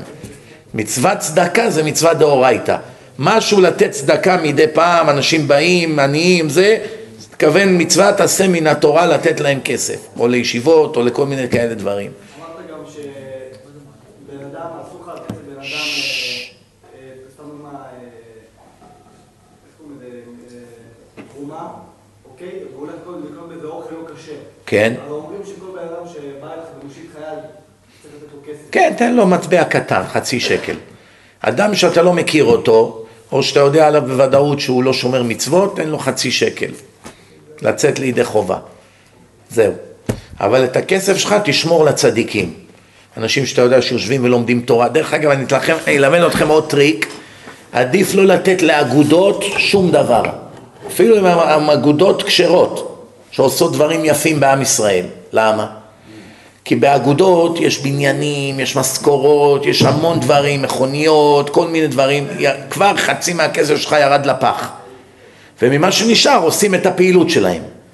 עדיף לעשות את אותו דבר ישירות לבן אדם. למשל, אגודה שאומרת לך, אנחנו אוספים כספים לעניים ועוזרים להם בשבתות. מה אני צריך אגודה בשביל זה? אני אמצא משפחה ענייה בעצמי, ואני יודע אין להם מה לאכול, פעם בחודש אני אתן להם את המעשר. נכון? או בן דוד, בן דוד, בת דודה, אחות, הורים, מישהו שעני. אני צריך אגודה שתאכל 50% משכורות? אתה מבין את העניין? זה מה שאני תמיד אומר לאנשים. כשאתה תורם לדיסקים, כולם אצלנו בארגון עובדים בהתנדבות, אף אחד לא מקבל משכורת. אין בניינים, אין מכוניות, אין עלויות, אין כלום. וגם אני אומר לאנשים, תקנה בעצמך את הדיסקים ותחלק. ככה אתה רואה בעיניים שלך איפה הכסף שלך הלך. הבנתם? יש יותר טוב מזה? זה אין יותר טוב מזה, כי אתה יודע בוודאות הכל מאה אחוז הלך למצווה של הצלת נפשות. אבל יש אנשים, הם לא, עיניים להם ולא יראו. נותנים לארגונים, לאגודות, בלי להיכנס לשמות. אני עוד פעם אומר, יש אגודות שעושים דברים נפלאים, אבל חצי מהכסף שלך הלך לפח. צריך לתת לאחמד המנקה, צריך לתת לרואה חשבון שעושה להם את המאזנים, צריך לשלם ל lease של המכוניות, צריך חשמל לשלם. זה לא הולך להצלת נפשות או לתורה. זה maintenance, דברים שמסביב. למה אני צריך את כל זה? יש לי איזה בן דוד שלומד תורה, יש לי איזה אחיין, איזה מישהו מהמשפחה, והוא באמת יושב בישיבה ולומד והוא עני, איציק, בלי נדר המעשר שלי זה אלף שקל, כל חודש בלי נדר, אני נותן לך. ישר ליד שלו. ויש לו גם ילדים, וגם הם הולכים לישיבות. הרווחת את כל הקופה. של מה צריך אגודות? מובן או לא? זה ייעוץ בהשקעות. שאלה אחרונה להלילה, אבל היא חייבת להיות שאלה טובה. הורדת את היד. לא. הורדת את היד. טוב, כיוון שאין קופצים, נסתפק. ב- ואתה תסיים את הערב. נו. מה שהרב אמר על אגודות, ישיבות וכוללים, זה אין בעיה. ישיבות זה בדיוק אותו דבר, אני אסביר לך למה. כי לפעמים כשאתה נותן לישיבה גדולה, יש משכורות, יש מנקים, יש חשמל, יש כל מיני דברים מסביב, נכון? עדיף שתיתן ישירות לתלמיד. אם אתה לא מכיר אף תלמיד, אז תיקח מישהו שהוא ראש ישיבה נאמן בעיניך, שהוא אדם ישר וכולי, ותיתן לו לישיבה שלו. מצווה גדולה. אבל אם אתה יכול ישירות לתת ללומד, ללומד אתה יודע שמאה אחוז מהכסף שלך הלך לאחד שיושב ולומד תורה. כן, רצית שאלה טובה, מתי הרב מוציא עוד סדרה? זה כבר אין... אה, עכשיו אני באמצע סדרה עכשיו, סדרת הפסיכולוגיה של המוח ושל הנשמה, שזה באמת עד עכשיו סדרה הכי טובה שעשיתי אי פעם. תאר לך אם מסילת ישרים נהיה כזה הצלחה, ופרקי אבות, ותרי"ג מצוות, והתלמוד, הסדרות האלה נהיו סנסציה בכל העולם. תאר לך אם אני אומר לך שזו הסדרה הכי טובה, אז מה היא תהיה? אבל אני עוד לא סיימתי אותה, בינתיים רק שש, שש הרצאות. חלק זה כבר ביוטיוב, בשש הראשונות כבר מופיע, כן. בעזרת השם יש עוד כמה הרצאות לסיים את הסדרה. תודה רבה. תודה רבה. תודה, תודה, תודה. שנזכה תמיד להיות אמיתיים. ברוך אדוני לעולם, אמן ואמן. רבי חנניה בן הקשיא אומר, רצה הקדוש ברוך הוא לזכות ישראל, לפיכך ירבה להם תורה ומצוות שנאמר, אדוני חפץ